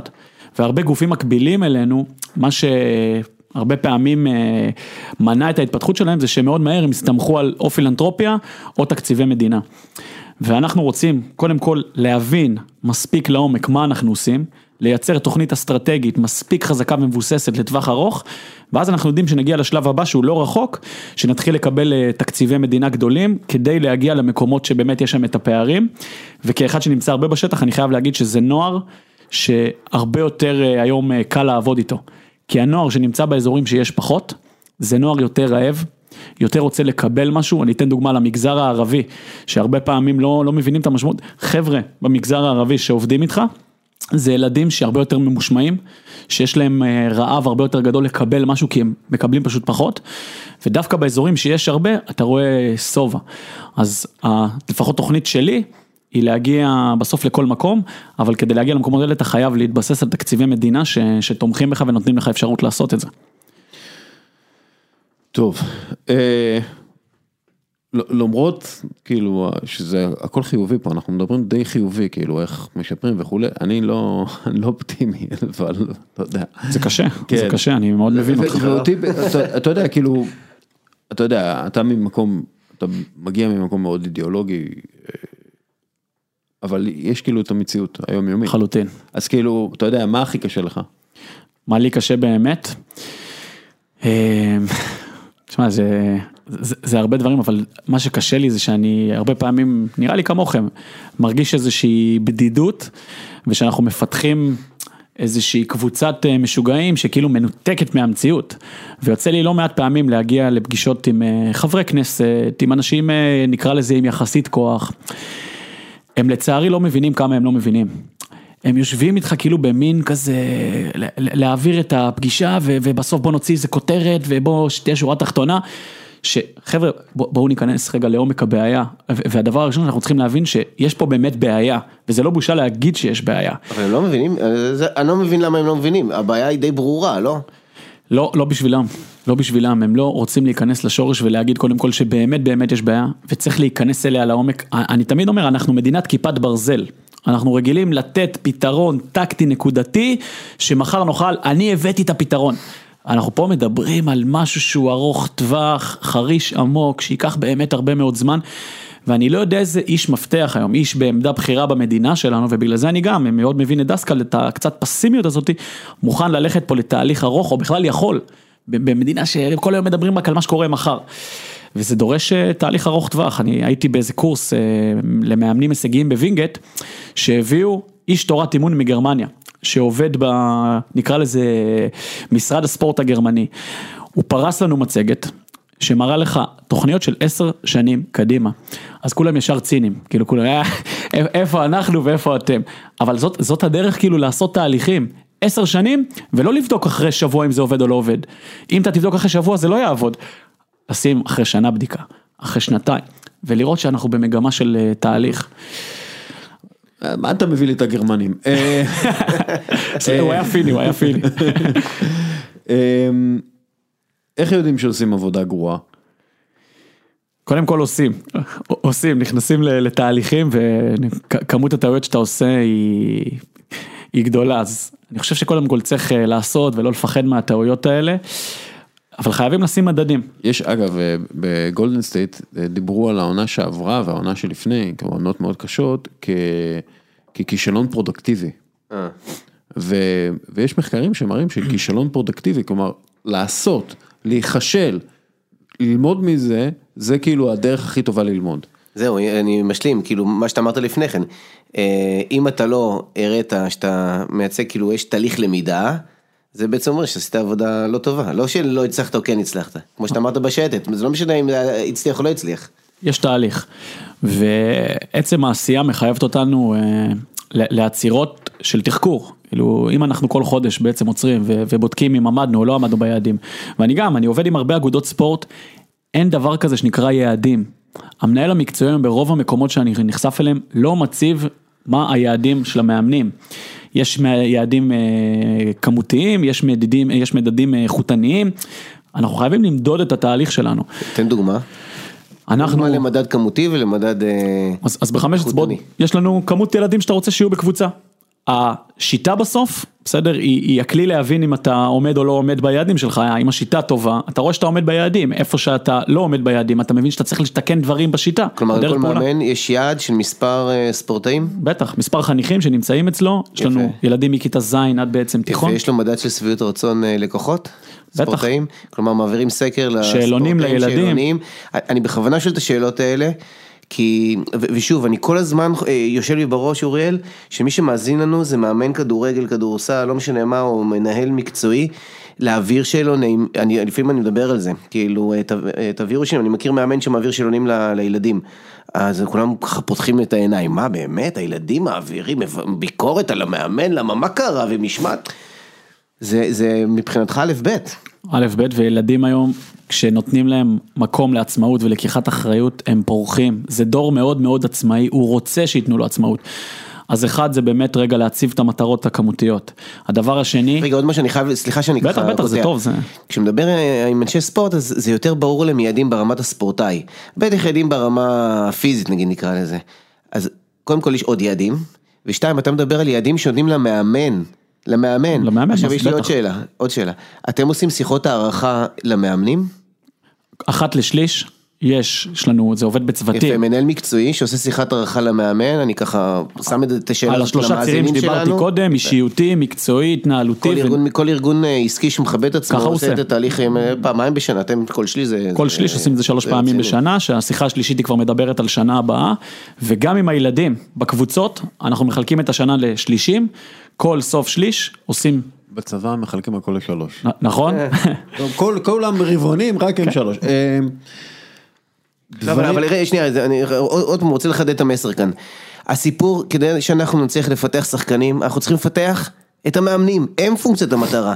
ברגע שזה יקרה, התהליך של הלמידה משורשר למטה. זה... ויש המון מועדונים שלא מבינים כן, את זה. זה. אני שואל אותם, איפה אתם מפתחים? אה, שלחתי אותו לקורס מדריכים. אה, קורס מאמנים. התשתית האנושית, התשתית האנושית זה התשתית הכי חשובה. בקרואטיה אין תשתיות יותר טובות מישראל, תשתיות ספורט, אין. יש להם תשתיות אנושיות הרבה יותר טובות. לא, אבל כאן אמיר אומר גם תשתית ניהולית, יש כאן בסדר, נכון. פרוטוקולים, יש כאן פרקטיקות. אבל ניהול, ניהול זה אנשים גם, זה עניין של ניהול. לגמרי. אין, אין, פה, אין פה בכלל אה, ספק. אה, טוב, שלוש אה, שאלות אחרונות, אנחנו צריכים לסיים. כן, כן, אתה מסתכל על השעון. אנחנו שעה כבר. כן, לצערנו. אה, דברים שאתה לא מוכן להתפשר עליהם.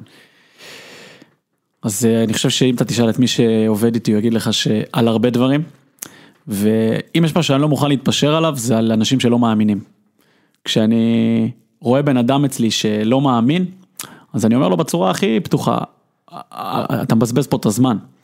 כנ"ל לגבי ילד, הורה, אה, אם יש משהו באמת שאני לא מוכן להתפשר עליו, זה על אנשים ש, שלא מאמינים, זה, זה, זה נורא קשה לי, אני מטבעי קצת רומנטיקן. כאילו, מאמינים בשינוי, בזה שאפשר ליצור כן. שינוי, בזה שאפשר לעשות אחרת, בזה שאנחנו כן עושים יום יום אימפקט, גם אם קשה לראות אותו הרבה פעמים כמשהו גדול כשאתה מסתכל רגע מעבר לכביש, אז זה מעל הכל אני חושב.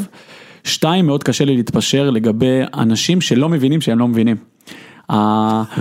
מאוד חשובה לי ענווה. שלום, שלום פוליטיקאי ישראלי מצוי. ממש, קשה לי. שלא פתוחים ללמידה. שלא פתוחים, שלא סקרנים, שלא שואלים שאלות, כן. שלא מגיבים לדברים ששולחים להם. כן. וזה מדבק, זה מייצר אה, תרבות אחרת. כן. אה, שאלה אישית, אישית. אה, אי אפשר לנתק את אבא שלך ממה שאתה מדבר. מה... מה דבר אחד שכאילו זכית בו בזכות אבא שלך? אבא שלי ואימא שלי, הם אה, קודם כל מורים לחינוך גופני. ואני לא אשכח שזה סיפור על החיים שלי שהוא, כאילו כל מה שחוויתי דרכם זה שפעם המורה התקשרה באיזה כיתה ה' ו' להגיד שאני עושה בעיות בכיתה ואני מפריע ו... ואז ההורים שלי מושיבים אותי בסלון. ואומרים לי, תשמע אמיר, אתה יודע למה אנחנו כועסים עליך? כי הפרעתי למורה, כי אני... לא, אמיר, כי עצם זה שהמורה צריכה להתעסק איתך, ובזמן שיש ילדים שבאמת יש להם בעיות בחיים, זה הבעיה שלך, אתה מבין?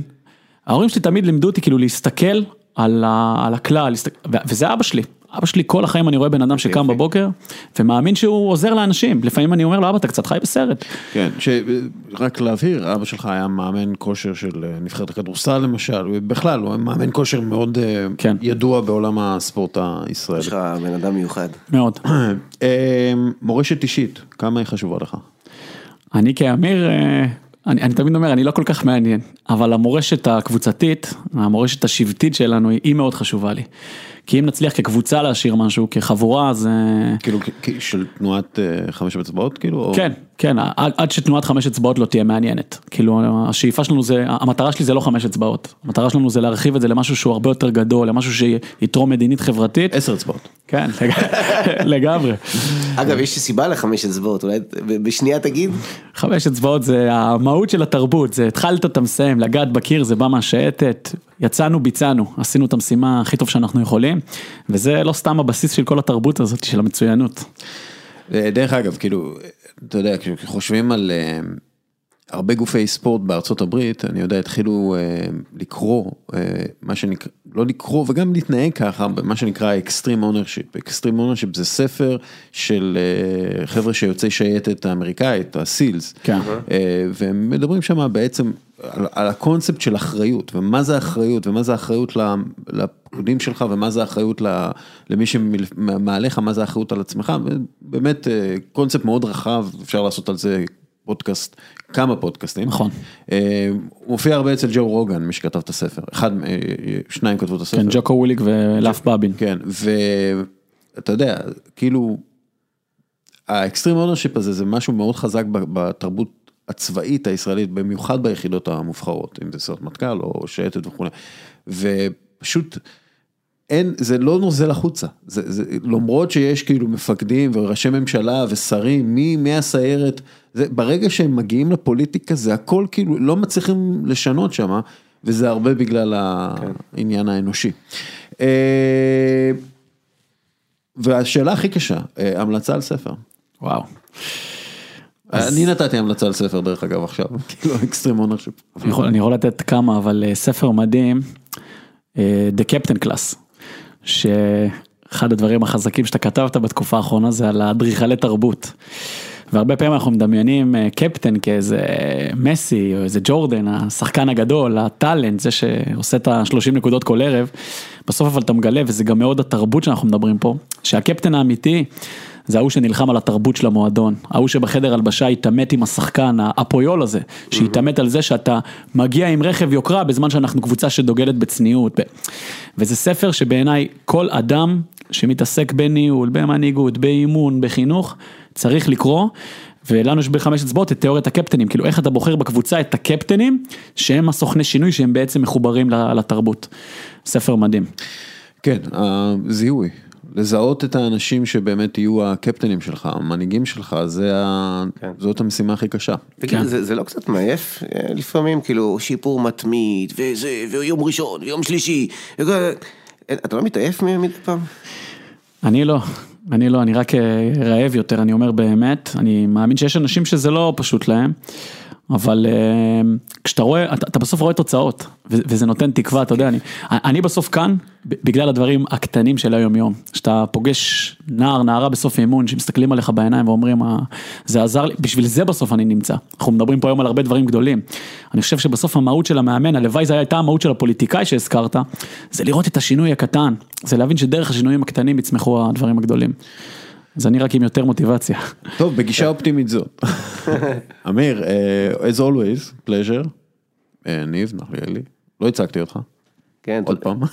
תודה, ואני אני מאוד מקווה שמאמנים ומנהלים אה, מקצועיים יקשיבו מהמקום שלהם, וישאלו את עצמם מה אני יכול לקחת מהדבר הזה, ואפשר לקחת הרבה מאוד. כן, ואני גם אגיד שאנחנו מאוד פתוחים לחיבורים, לבוא לראות, לשתף, זה חשוב להגיד את זה, אנחנו בסוף כאן כדי להשפיע. בפרק הזה בחסות חמש אצבעות, לא סתם. אחלה, תודה רבה. תודה לכם. אה, ועכשיו עידו מינקובסקי, ואנחנו נדבר על איש יקר מאוד, ש... שכרגע, נכון להקלדת, להקלטת שורות אלה, הוא, הוא בבית חולים, אנחנו לא יודעים מה מצבו המלא, אנחנו רק יודעים שהמצב לא קל. אנחנו מדברים כמובן על, על מודי בר-און. אה, עידו, קודם כל, אתה ומודי, כאילו, אתם מכירים מהיציע, מה שנקרא, לא? אנחנו לא רק מכירים מהיציע, הוא איש שאני אה, מעריץ, סליחה על הביטוי והסופרלטיב המופרז. לא, לא, זה לגמרי, חיפה, זה לגמרי אוהד... סביר, דרך אגב. זה... כן, אבל אוהד הפועל חיפה, רק שנייה, רוצים לשמוע בפודקאסט קצת אה, אה, משהו אמיתי ואותנטי? הדר! אני בריאיון כפרה. תודה, נשמה. אה, הנה, עכשיו הצופים קיבלו הצצה, המאזינים קיבלו הצצה לחיים האמיתיים. אה, אז באופן כללי, אה, לא רק שהוא אוהד הפועל חיפה ואני מכיר אותו מהיציע, אני רוצה שתנסו להאמין לי, שלפחות אני מאמין לעצמי שאני אומר את זה. עצם היותו אוהד הפועל חיפה משכבר הימים, כבר אומר שהבן אדם אמיתי וכן. כי באמת, חוץ מזה, אין שום סיבה לעוד קבוצה כמו הפועל חיפה. ב', הבן אדם באופן אובססיבי, רציני, דידקטי, פדנטי ובלתי מתפשר, אגב, כמו עם בן דודו המופרע רינו, רינו צרור, בן דודו המטאפורי, מתעסקים באמת באיפה שיש חושך, מנסים להטיל אור בבנאליות של החיים, במקומות הקשים והבנאליים, בסרט המופלא שלו, כביש 90, המופלא שלו, כן. או בכל יצירות הדוקו הבלתי נגמרות שלו, העניין, ההנגשה שהוא הכניס לכדורגל באמת, שגרם לכדורגל להיות חלק של עם שלם, מראשוני ראשוני האנשים ועד אחרוני אחרוני האקדמאים. מודי ברון הוא אינסטיטוט מבחינתי, והוא איש יקר, ובחיים לא ראיתי קונצנזוס על מישהו אה, אה, כל כך מהיר וכל כך טוב. ומה אני אגיד לך? שאלוהי האנשים והאלגוריתמים יעזור לו לצאת מזה. כן. אה, אנחנו, אתה יודע, הבן אדם קודם כל הוא, הוא כותב מאוד מוכשר, אה, הוא, הוא איש מצחיק מאוד. אה, מאוד. כקומיקאי, וזה הכל מגיע מאינטליגנציה באמת, אתה יודע, בין, בטופ 1% של האינטליגנציה, איש חכם מאוד, שהצליח בעצם לשנות סוג של את התרבות הצריכה של הכדורגל בישראל. הוא ממש כך. הוא הפך את הכדורגל מ... אתה יודע, אה, נישה של... אה, של, של גרעינים ואימקה. כן, של גברים, גברים ו- וכולי, למשהו הרבה יותר נגיש לכולם, הרבה יותר אינטליגנטי. אפשר באמת... להגיד שהוא אוריאל דסקל זה לא, לא, לא, לא. ברון 2.0. לא, לא, לא. שלקח, לא, לא, לא, לא, אני לא מדבר דווקא לחלק לך סופרלטים בחינם, אבל עצם ההתעסקות האובססיבית במדע והתרבות של הספורט, ולא רק תוצאותיו, הוא היה האב המייסד בישראל. אה, זה בהחלט, ואתה יודע, שאבתי הרבה מאוד השראה ממנו ומצורת ההגשה שלו, בטח של אה, אולפן ליגת האלופות, כש, שכשהוא התחיל שם, הוא באמת אה, שדרג את, ה, את האולפן הזה ל, לרמה באמת גבוהה, זה היה זה היה ברמה עולמית, הצורת הגשה הזאת. אמ, ו- וזהו, אתה יודע, הבן אדם, הבן אדם באמת אה, דמות מוכרת לכל אוהד ספורט בישראל, אה, עשו עליו חיקויים, אתה יודע, עושים, עושים חיקויים על בן אדם ש, שמצליח, לא עושים חיקויים על בן אדם אה, שלא מצליח. אגב, גם החיקוי שלו היטיב עמו. זאת אומרת, שהם הסתכלו עלו, מה זה חיקוי? חיקוי זה קריקטורה חיה. כן. זה כמו שמציירים אותך בקריקטור ואתה אומר זה קופי אני למרות ששום דבר לא דומה לי, כי זה הנשמה מצוירת. נכון. אז בחיקוי זה הנשמה מהודהדת, והחיקוי של מודי ברון הוא יותר טוב ממודי ברון. איזה נפש אצילה, איזה איש מקסים, נעים הליכות ואינטליגנט, וואו. כן, כן ואנחנו פשוט, אתה יודע, מפה פשוט אה, נשלח אתה יודע, שוב, אנחנו מקליטים את זה ביום אה, רביעי, הפודקאסט אה, יוצא ביום חמישי. אנחנו לא יודעים מה, מה, מה המצב כרגע, אבל אנחנו מאחלים לו החלמה כמה שיותר... אה, שאנחנו רוצים עוד קצת מודי, בסדר, הבנו, כן. לא הארכנו מספיק, היללנו אותך בעודך בפורמה, תחזור, ניתן לך קרשנדו. בדיוק. בשבילנו, לא בשבילו. לגמרי, לגמרי. אה, טוב אחי, שהלוואי ובשבוע הבא נדבר על משהו יותר אה, משמח. אה, ממש כך, ואני יכול להגיד איזה משהו אחד שהציק לי השבוע ללא קשר? בטח, תן. חגיגות האליפות של מכבי חיפה בעודם במקום שני. כאילו, כמה מכבי אתה יכול להיות? כמה? כמה אתה לא, יכול לא, להיות? לא, לחגוג אליפות בעודך במקום שני, באמת. אם רציתי לסכם במשפט את מכבי חיפה, באמת. אה, תראה, הם לא חגגו אליפות ואני חי- אני חייב להודות ש... נכון, הם חגגו מונדיאל. הם, הם חגגו ניצחון מאוד חשוב, אה, ואני אני אגיד לך משהו שבתור מישהו שאתה יודע, מכיר את הנפשות הפועלות, אה, הצוות של אה, מכבי חיפה, הצוות, הצוות האימון של ברק בכר, עשה מאמצים, ודרור כ- עשה מאמצים כבירים כדי להוריד את כולם, אתה יודע, לקרקע כמה שיותר מהר, כי הם מבינים, הם מבינים, אתה יודע, שהם... ואם אני יכול לתת, בהקשר למה שאמרת, תובנה שבאמת עולה לי בבריאות, אבל יש בחור שהולך שנים עם ברק בכר, ולפני זה הלך שנים עם אלי גוטמן, והיה בהפועל חיפה בגלגול הקודם, והיה במכבי חיפה בגלגול הקודם של אה, אלי גוטמן, וקוראים לו מאמן הכושר דרור שמשון, שהוא היה גם מאמן הכושר של נבחרת ישראל. כן. דרור שמשון היה המורה שלי בכיתה ט' לספורט, בעודו מאמן הכושר של הפועל בית שאן, שהומנה על ידי אלי גוטמן.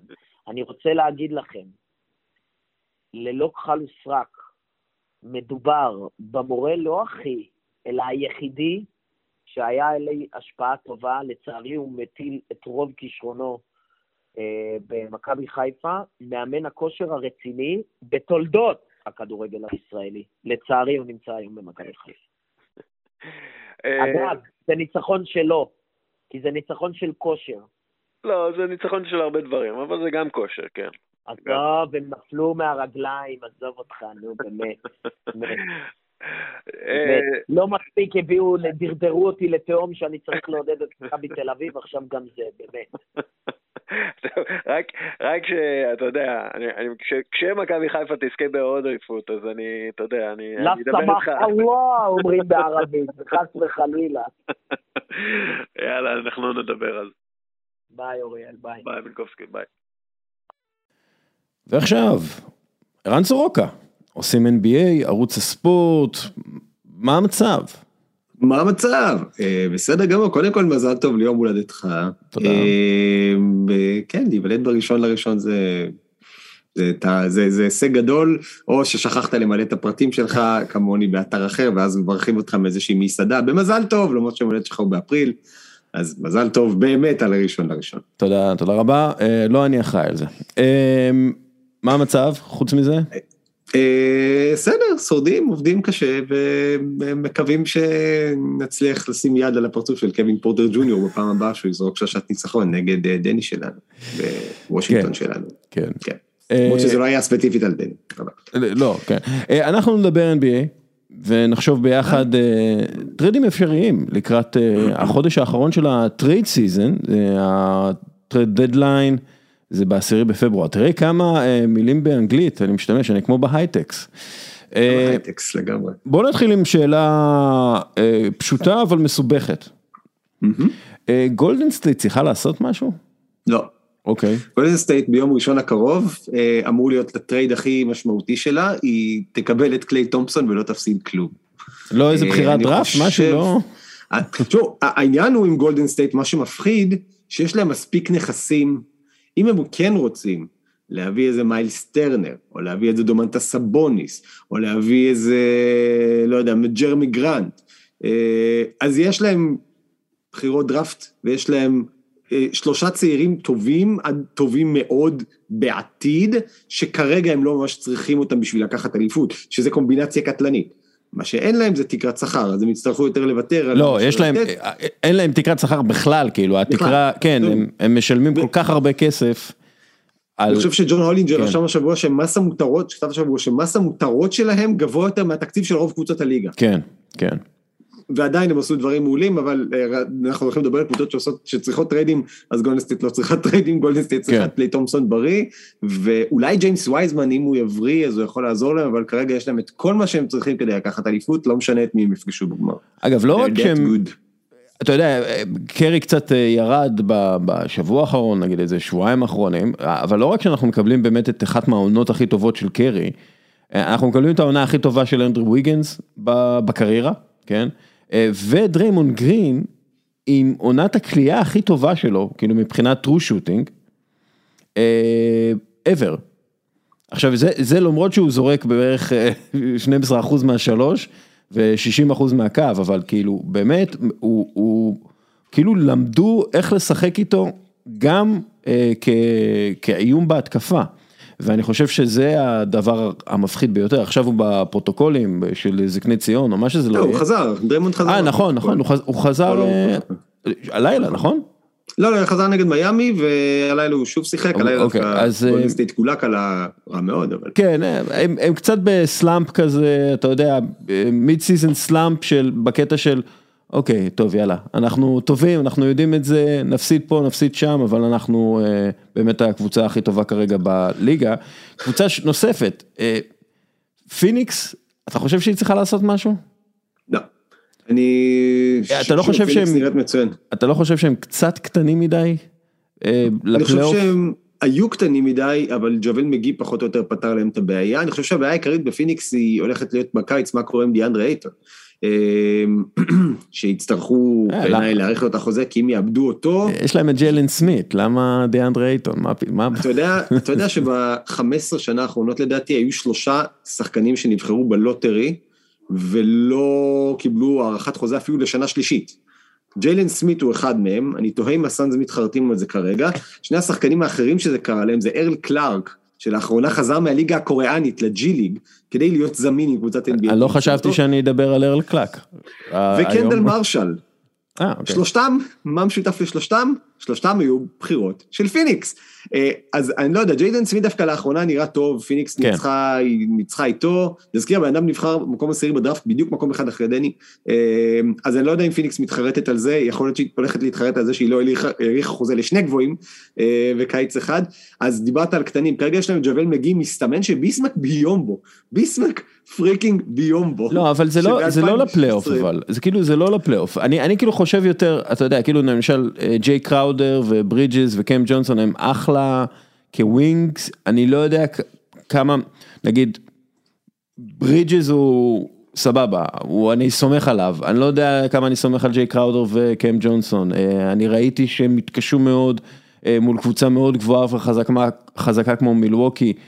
יכול להיות שהם ייפגשו בפלייאוף עם אה, קבוצות גדולות וחזקות מהם.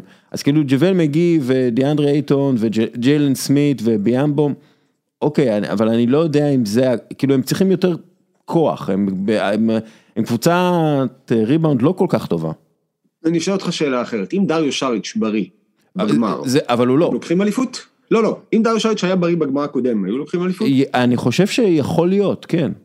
אם ג'וויל מגי היה משחק בפיניקס בגמר שעבר, ומסוגל לתת אה, 15-20 דקות טובות במנוחה לדיאנדרי אייטון בערב, במקום פרנק the tank קמינסקי האגדי, האם פיניקס לוקחת אליפות? יש מצב. יש מצב, כן. אמ, אז אני חושב שאת הבעיה הזאת שלא היה להם מספיק גודל, אז גם מגי, גם אולי אולי סמית, אני שוב, לא, לא בטוח שזה לא אמיתי מה שראינו, וגם אם יחליטו להשאיר את ביומבו, שהבן אדם כאילו משחק שם שני משחקים ונותן מספרים של כן.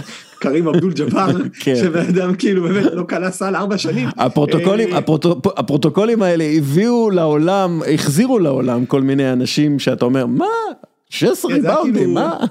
זה, היה כאילו פיד ההעברות של עשר השנים האחרונות על שאפל, כן. אה, כמה שבועות אלה. אז אני אומר לפיניקס, לדעתי הדבר היחיד שחסר להם זה גודל מהספסל, עם מגי, עם אולי סמית ועם אולי ביומבו, אני חושב שזאת בעיה שהם פתרו. אם החבר'ה האלה מגיעים בריאים לפלייאוף, אני לא רוצה להמר נגדם. נכון שבשנה שעברה הם הרוויחו ממצ'אפים גרועים בכל מצב, ממצ'אפים טובים, משחקנים פצועים בצד השני בכל מצב, אבל השנה, אני חושב שהם לקחו את הסוואג שהם צברו בשנה שעברה והם, והם הופכים אותו למשהו אמיתי, שאומרים אוקיי, אנחנו כאן ואנחנו גם הגענו, אתם יכולים להגיד בפוקס, אתם יכולים להגיד, כן. איך שלא תקראו לזה, השנה הם כבר לוקחים את זה ומראים שהם מספיק טובים גם בעונה, גם, גם בשנה שעברה הם היו מצוינים בעונה הרגילה. ואתה אומר, האם דווין בוקר שחקן שאני סומך עליו בקלאץ'? כן. האם קריס פול שחקן שאני סומך עליו בקלאץ'? כן. האם דיאנדרי אייטון שחקן שאני סומך עליו בקלאץ'? כן. מיקל ברידג'ס, ג'יי קראודר, ג'ונסון, קמפיין. לא, אין ספק שהם, אין ספק שהם הם- הם הקבוצה השנייה הכי טובה בליגה, כאילו כן. זה, זה. עדיין, אם אתה יכול לתת עכשיו את שריץ' וג'יילן סמית ולקבל את ת'אד יאנג, יאללה, אתה עושה את זה in a heartbeat. אה, אבל אה, האם הם חייבים את זה בשביל לקחת אליפות? בעיניי לא. בוא נדבר על קבוצות שבאמת צריכות לעשות טרייד. סיקסרס, אה, לתחושתי אין לג'ואל אמביד עוד הרבה שנים בשיא שלו.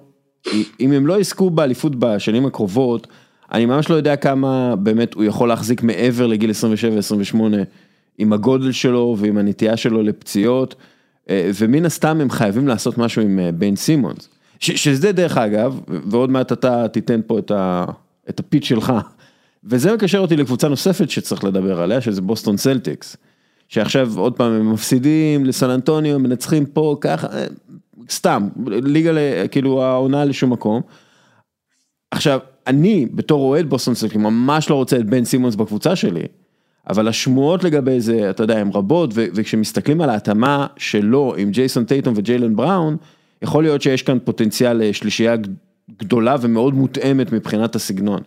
אז כאילו, אתה יודע, אני חשבתי להעביר את מרקוס סמארט ורוברט וויליאמס לפילדלפיה, ביחד עם עוד שתי בחירות דראפט של הסיבוב הראשון, מה שיאפשר לסיקסרס בעצם להביא כוכב גדול שמאוד מתאים לאמביד, עם הנכסים האלה, ואתה יודע, אולי ברדלי ביל, סבוניס, אינגרם, אני לא יודע, או, או, או אולי שניים שלושה שחקנים משלימים מצוינים, אה, נגיד ג'ו אינגלס או באדי הילד או טרי רוז'יר או משהו כזה, כאילו, אני פשוט אומר ש, ששתי הקבוצות כאילו חייבות טרייד, ואני חושב שהן יכולות למצוא אה, נחמה זו עם זו.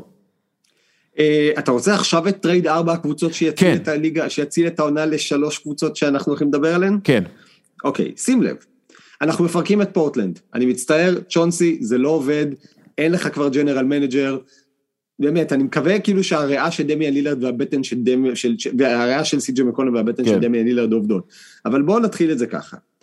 אני, אה, עם כל אהבתי לג'ייסון טייטום וג'יילן בראון, אני מפריד את הצמד חמד הזה.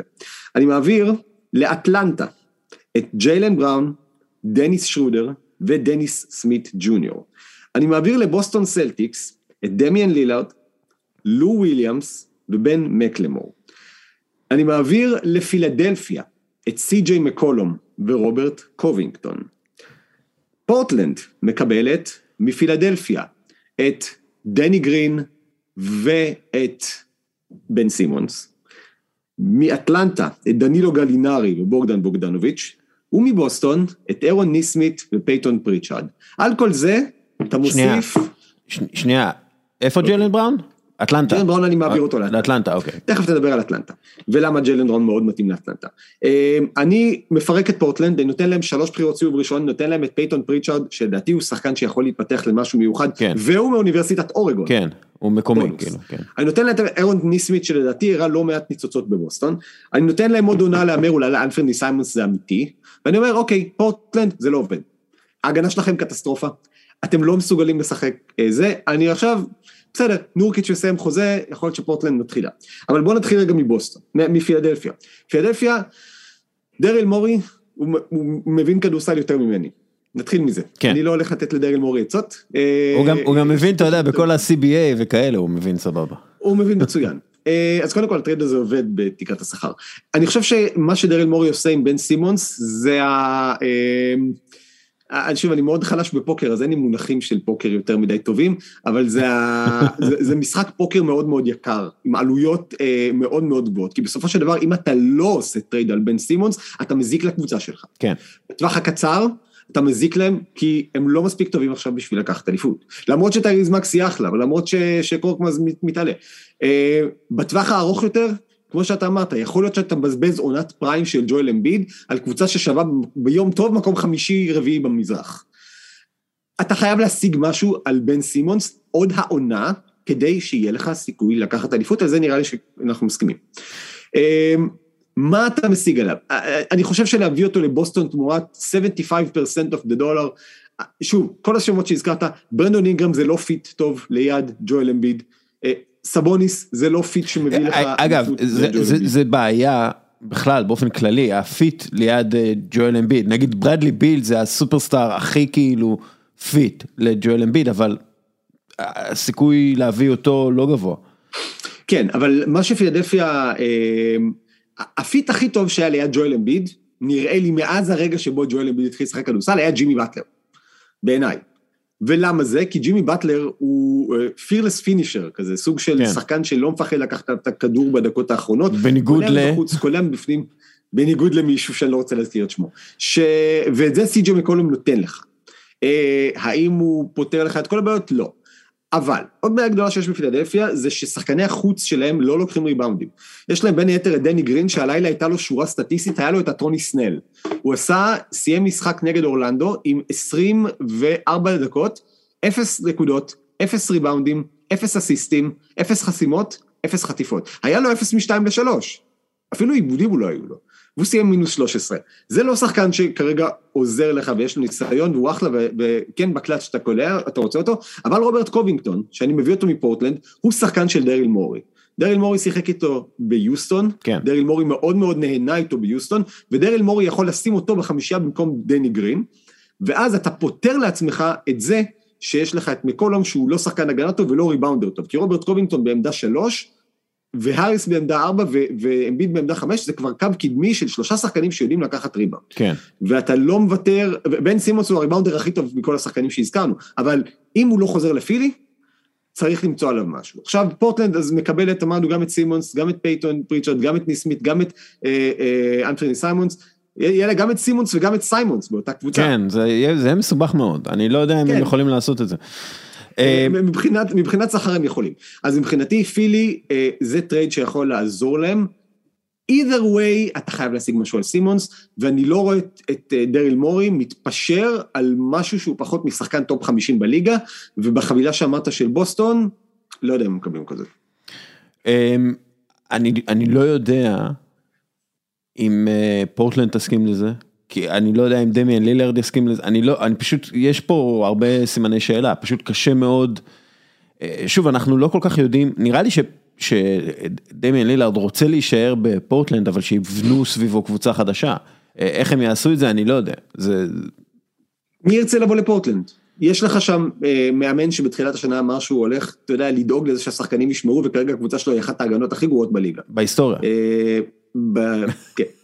אה, ה general manager שלהם פוטר אחרי שהתעמר בעובדים. כן. מי שהיה אמור להיות המחליף שלו הלך להיות נשיא של סוכנות שחקנים כלשהי. כלומר, כרגע זאת קבוצה שהעתיד שלה לא ברור. גם הבעלות שם לא ברור. כי זה- שם לא כן. ברורה, ג'ודי אלן כנראה לא הבעלים הכי טובה שיש היום ב-NBA. ואם אתה אומר לדמיאן לילארד, אוקיי, אתה עכשיו הולך לאוקלאומה סיטי, הוא עושה לך פרצוף.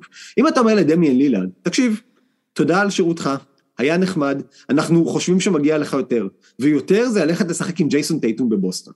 אני מאוד מאוד אוהב את ג'יילן בראון, אני חושב שמעטים, ואני חושב שאמרתי את זה וכתבתי את זה, אני חושב שמעטים המקרים שבהם שחקנים שמשחקים פחות או יותר את אותה עמדה, כשני כוכבים, הצליחו ביחד להביא קבוצה לאנשהו. גם כשבוסטון הגיעה רחוק בשנים האחרונות, זה העונות שהיה להם את קיירי, אה, עם כל הקייריריות שבו, ושהיה להם את אל הורפורד יותר טוב, שהיה להם את גורדון היוורד.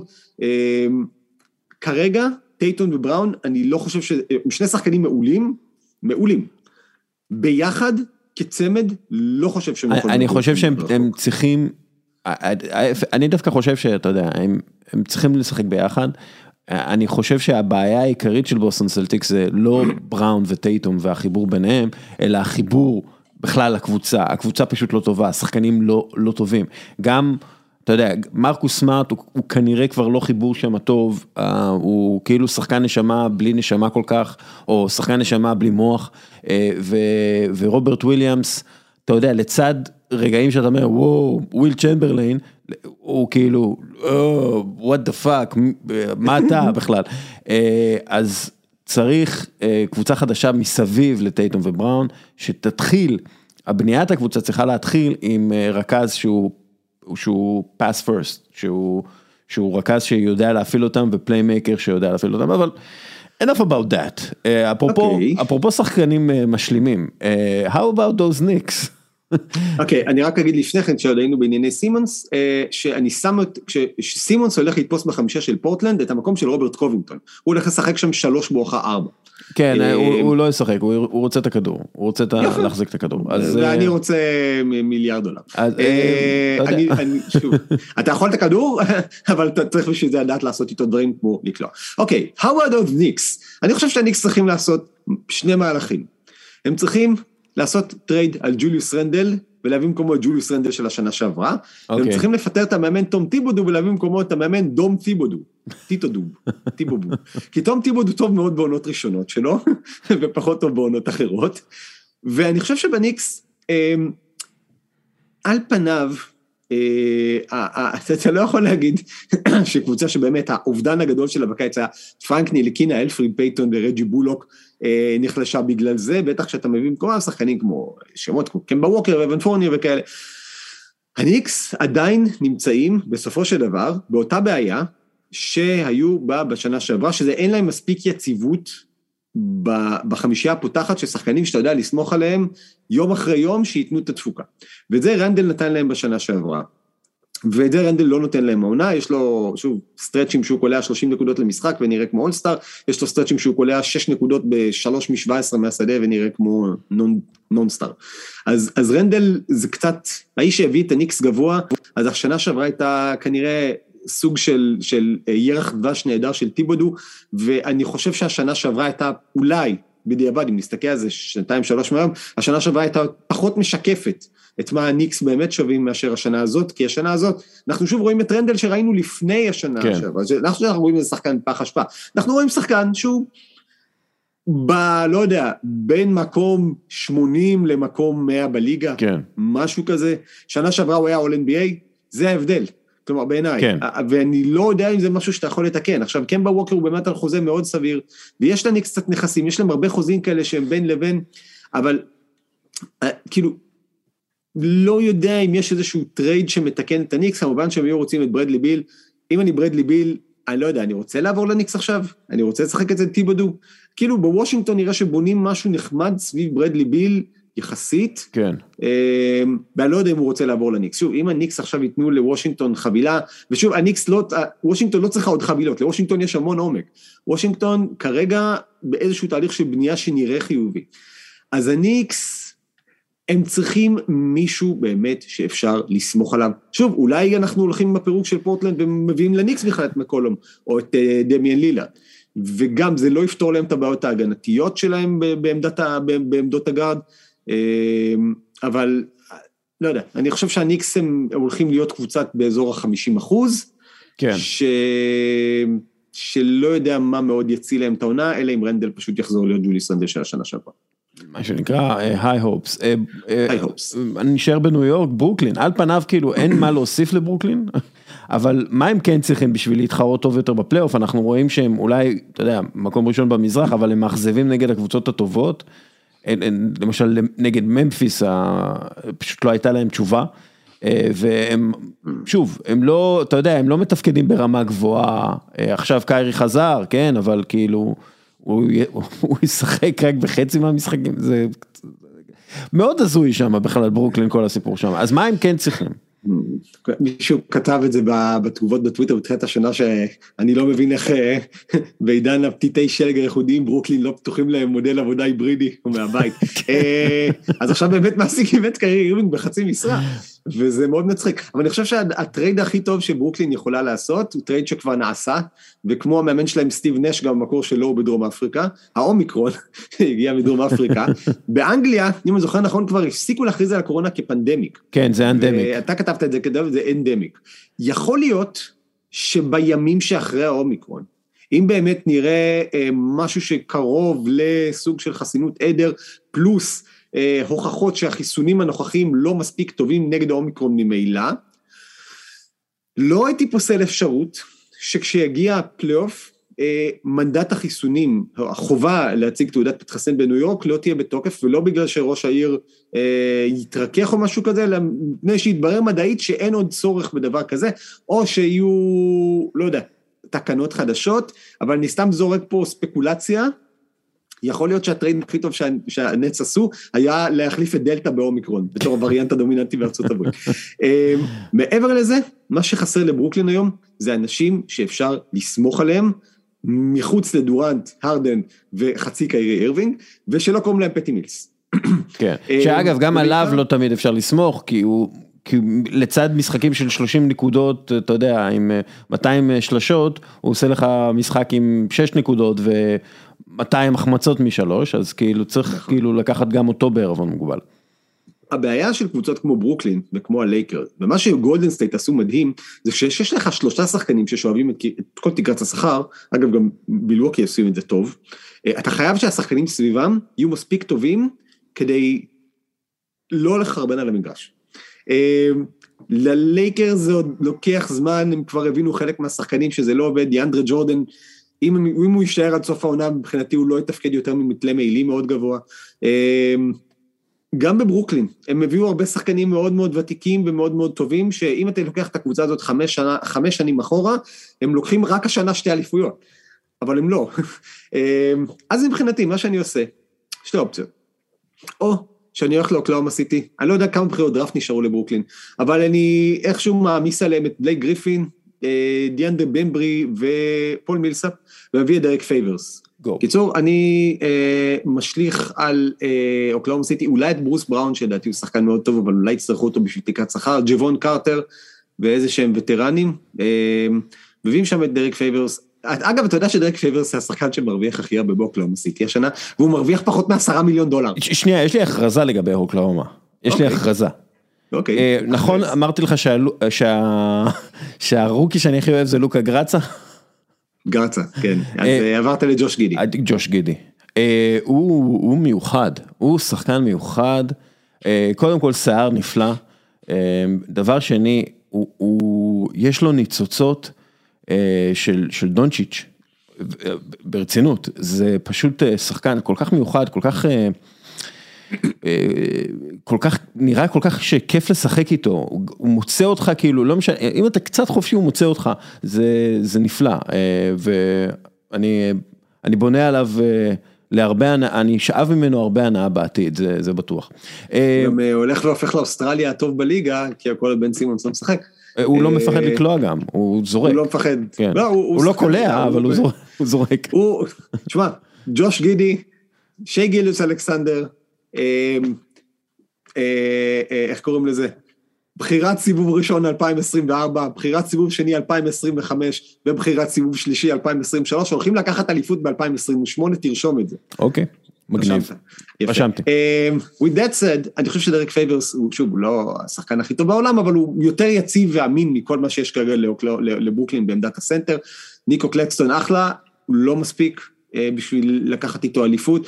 ברגעי ההכרעה אתה יכול ללכת עם דורנט בתוך סנ, בתור סנטר, כן. וזה בסדר, אבל אז אה, ג'ו האריס, אני מניח, יחזור מהפציעה. אין להם כרגע יותר מדי דברים לסמוך עליהם, אני כן חושב שחלק מהערימת וטרנים הזאת אה, יכולה לעבור למקום אחר, אבל בוא ניתן לך עוד אופציה, כן, אה, וזאת תהיה אופציה קצת מצחיקה, כי אני הולך לקחת שני שחקנים עם אותו שם פרטי והתחלה של שם משפחה. אה, ואני הולך איכשהו גם, יכול להיות שלוותר, נצטרך לוותר על פטי מילס בשביל זה, אה, אפילו, אבל אה, אם אתה זוכר בשנה שעברה, מי היה השחקן היחיד בברוקלין שהיה אפשר לסמוך עליו בפלייאוף, חוץ מדורנט אה, והסופרסטאר השני שהיה בריא, ג'ף גרין. עכשיו, ג'ף גרין, חבר טוב של קווין דורנט, רגיל לשחק עם קווין דורנט, ויושב בדנבר על חוזה מאוד סביר של 4.5 מיליון דולר. אז אני יכול להביא את ג'ף גרין, תמורת נניח ברוס בראון, או אולי ג'בון קרטר ועוד שאריות. אתה יודע מה, אני אפילו לארג' איתך ואני מחזיר לברוקלין, מחזיר לדנבר את פול מילסאפ לעונת פרישה, כי הוא כבר לא ייתן יותר מזה. ואני אביא את ג'ף גרין. עכשיו, חשבתי שאולי גם ג'מייקל גרין יכול להגיע, ואז יהיה שני ג'יי גרינים בטרייד אחד, שאני לא בטוח שזה קרה. אה, אני לא יודע אם זה יעזור, כי לדעתי גם ג'מייקל גרין יכול להיות סנטר יותר טוב ממה שיש היום לברוקלין בעמדה הזאת. בכל מקרה, אה, האם ג'ף גרין ייקח את ברוקלין לאליפות? לא, האם ג'ף גרין יכול לתפקד, לתת לך 17 נקודות במחצית של משחק פלייאוף, ואני לא יודע מי מהשחקנים עכשיו בברוקלין יכול לתת את זה? כן. כן. אז אה, שוב, אין להם הרבה מקום למשחק עם תקרת השכר המטורפת שלהם, אבל בקצוות, שני טריידים שלדעתי יכולים לעזור להם ולתת להם משהו יותר אמין ממה שיש להם כרגע. אה, בהחלט, אני חושב שזה כמה רעיונות טובים, אני לא יודע כמה הם באמת יעשו את זה, ושוב, זה מאוד מוזר כל העניין הזה עם קיירי, ומה, הם יתאימו את עצמם, משחק חוץ הם ישחקו לחלוטין שונה ממה שהם משחקים, סליחה, ההפך, משחק בית הם ישחקו שונה לחלוטין ממה שהם משחקים במשחק חוץ. אני לא מצליח להבין איך זה יעבוד אה, אנושית וכדורסלנית.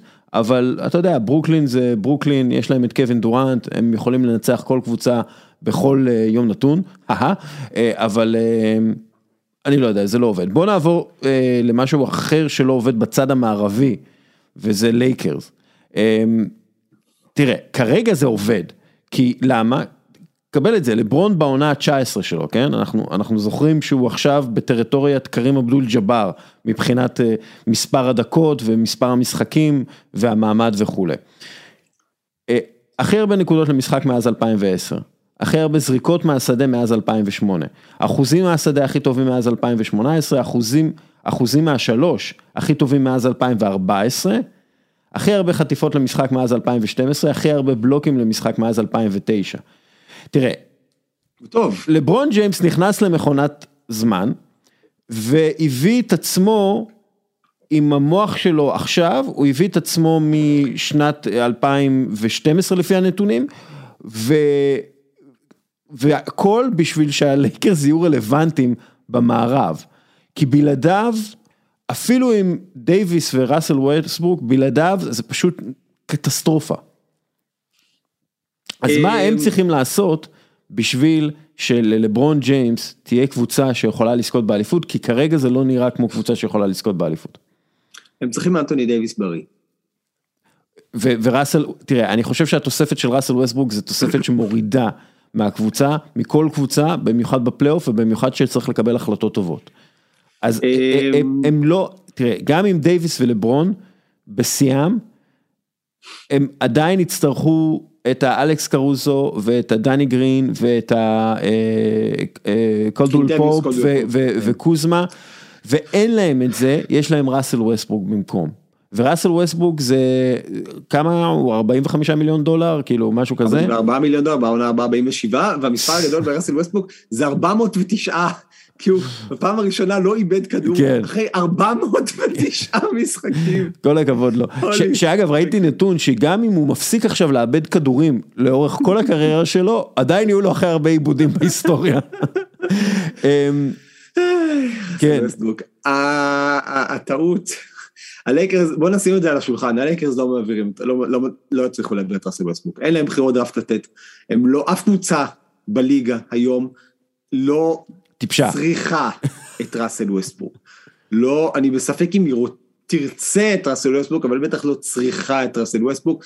הדבר היחיד שאני מצליח לחשוב עליו בכלל בתור אופציה, אבל שוב, גם זה לא. זה לעשות הפוך את טרייד וושינגטון יוסטון ולנסות להמר על ג'ון וול במקומו. אבל האם ג'ון לא, וול אחרי אבל... חצי שנה בחוץ, וכשהבן אדם הוא passive aggressive לגמרי, הוא יותר טוב מראסל ווסטברוק, הוא פחות יאבד מראסל ווסטברוק בתור התחלה, זה לא מאוד קשה, והוא כנראה מסיים טוב יותר במגרש הפתוח מראסל ווסטברוק. אני לא חושב שמבחינת אישיות ג'ון וול מתאים, מצד שני, אה, סוכנות קלאץ', הוא כאילו, הוא מקלאץ', מסוכנות קלאץ', שזה בעצם הבעלים של אה, הלייקרס, או ה general manager של הלייקרס. אה, כן. השאלה, השאלה, אתה יודע, אם הם יצליחו... השאלה מה כן. כן, מה כן הם יצליחו לעשות? תראה, אפשר להסתכל על מה כן עובד בלייקרס. אני חושב שהלייקרס עשו אה, כמה החתמות טובות בקיץ שהולכות לאיבוד קצת בסבך הראסל ווסטברוק. מליק מונק, הברקה. כן. אוסטין ריבס. במיוחד במשחקים האחרונים. כן, כן, אוסטין ריבס, הברקה. והרכב הכי טוב של הלייקרס זה עם לברון ג'יימס בעמדה 4 או 5, ואם אנטוני דייוויס משחק אז בעמדה 5. אמ, אני עושה דבר כזה אם אני הלייקרס וכן רוצה לתקן משהו. אה, אגב, ראיתי מים מאוד מצחיק שהיה כזה ב-NBA, אם אתה רוצה פינישים, תלך על, תראה את יאניס אנטטקומפו, אם אתה רוצה קרוס אוברים, תראה את קיירי אירווינג, אם אתה רוצה שלשות, תראה את סטף קרי, אם אתה רוצה הגנה, תראה את רודי גובר, אם אתה לא רוצה שום דבר מזה, תלך על טיילן הורטון טאקר. שזה מאוד אכזרי, כי טיילן הורטון טאקר הוא כן שחקן טוב, אבל אתה מסתכל על. הוא שחקן בסדר, אתה יודע. הוא לא- שחקן בסדר, אה, הלייקרס לא רצו שהוא יהיה שחקן כן. בסדר. הלייקרס היו צריכים לבחור בינו לבין אלכס קרוסו, כן. וכמו שזה נראה הם לקחו את ההימור הלא נכון.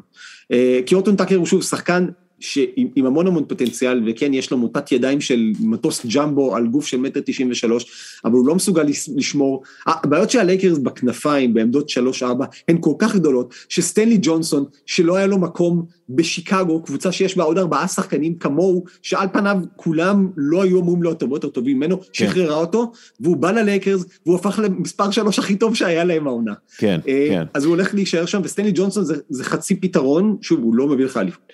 אוסטין ריבס זה טוב, וזאת, וזה הזמן להודות שכמה מההימורים שעשית בקיץ לא עובדים. זה הזמן להגיד שלום לדיאנדרה ג'ורדן. זה הזמן, את רייג'ון רונדו כבר שלחו לקליבלנד, פינו מקום בסגל והחתימו בו את סטנלי ג'ונסון, זה אחלה.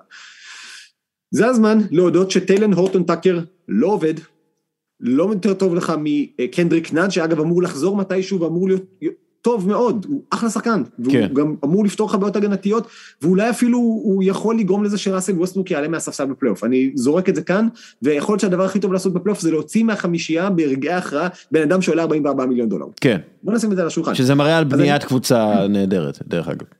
שוב, כן. הבעיה הגדולה ללייקרס הייתה, קודם כל שהביאו את ווסטברוק, אחר כך שמסביבו שמו המון המון גארדים במקום לשים המון המון ווינגים. כן. שמו קצת ווינגים, שמו את טרבור אריזה, טרבור אריזה היה פצוע, טרבור אריזה כבר כנראה לא מספיק טוב להיות הטרבור אריזה שציפו. אז אני לוקח את טיילן הורטון טאקר, אני שולח אותו לדטרויט, אה, ואני מביא בדטרויט את קלי אוליניק. אוקיי. קלי אוליניק, אין לו באמת מה לעשות בדטרויט, כן?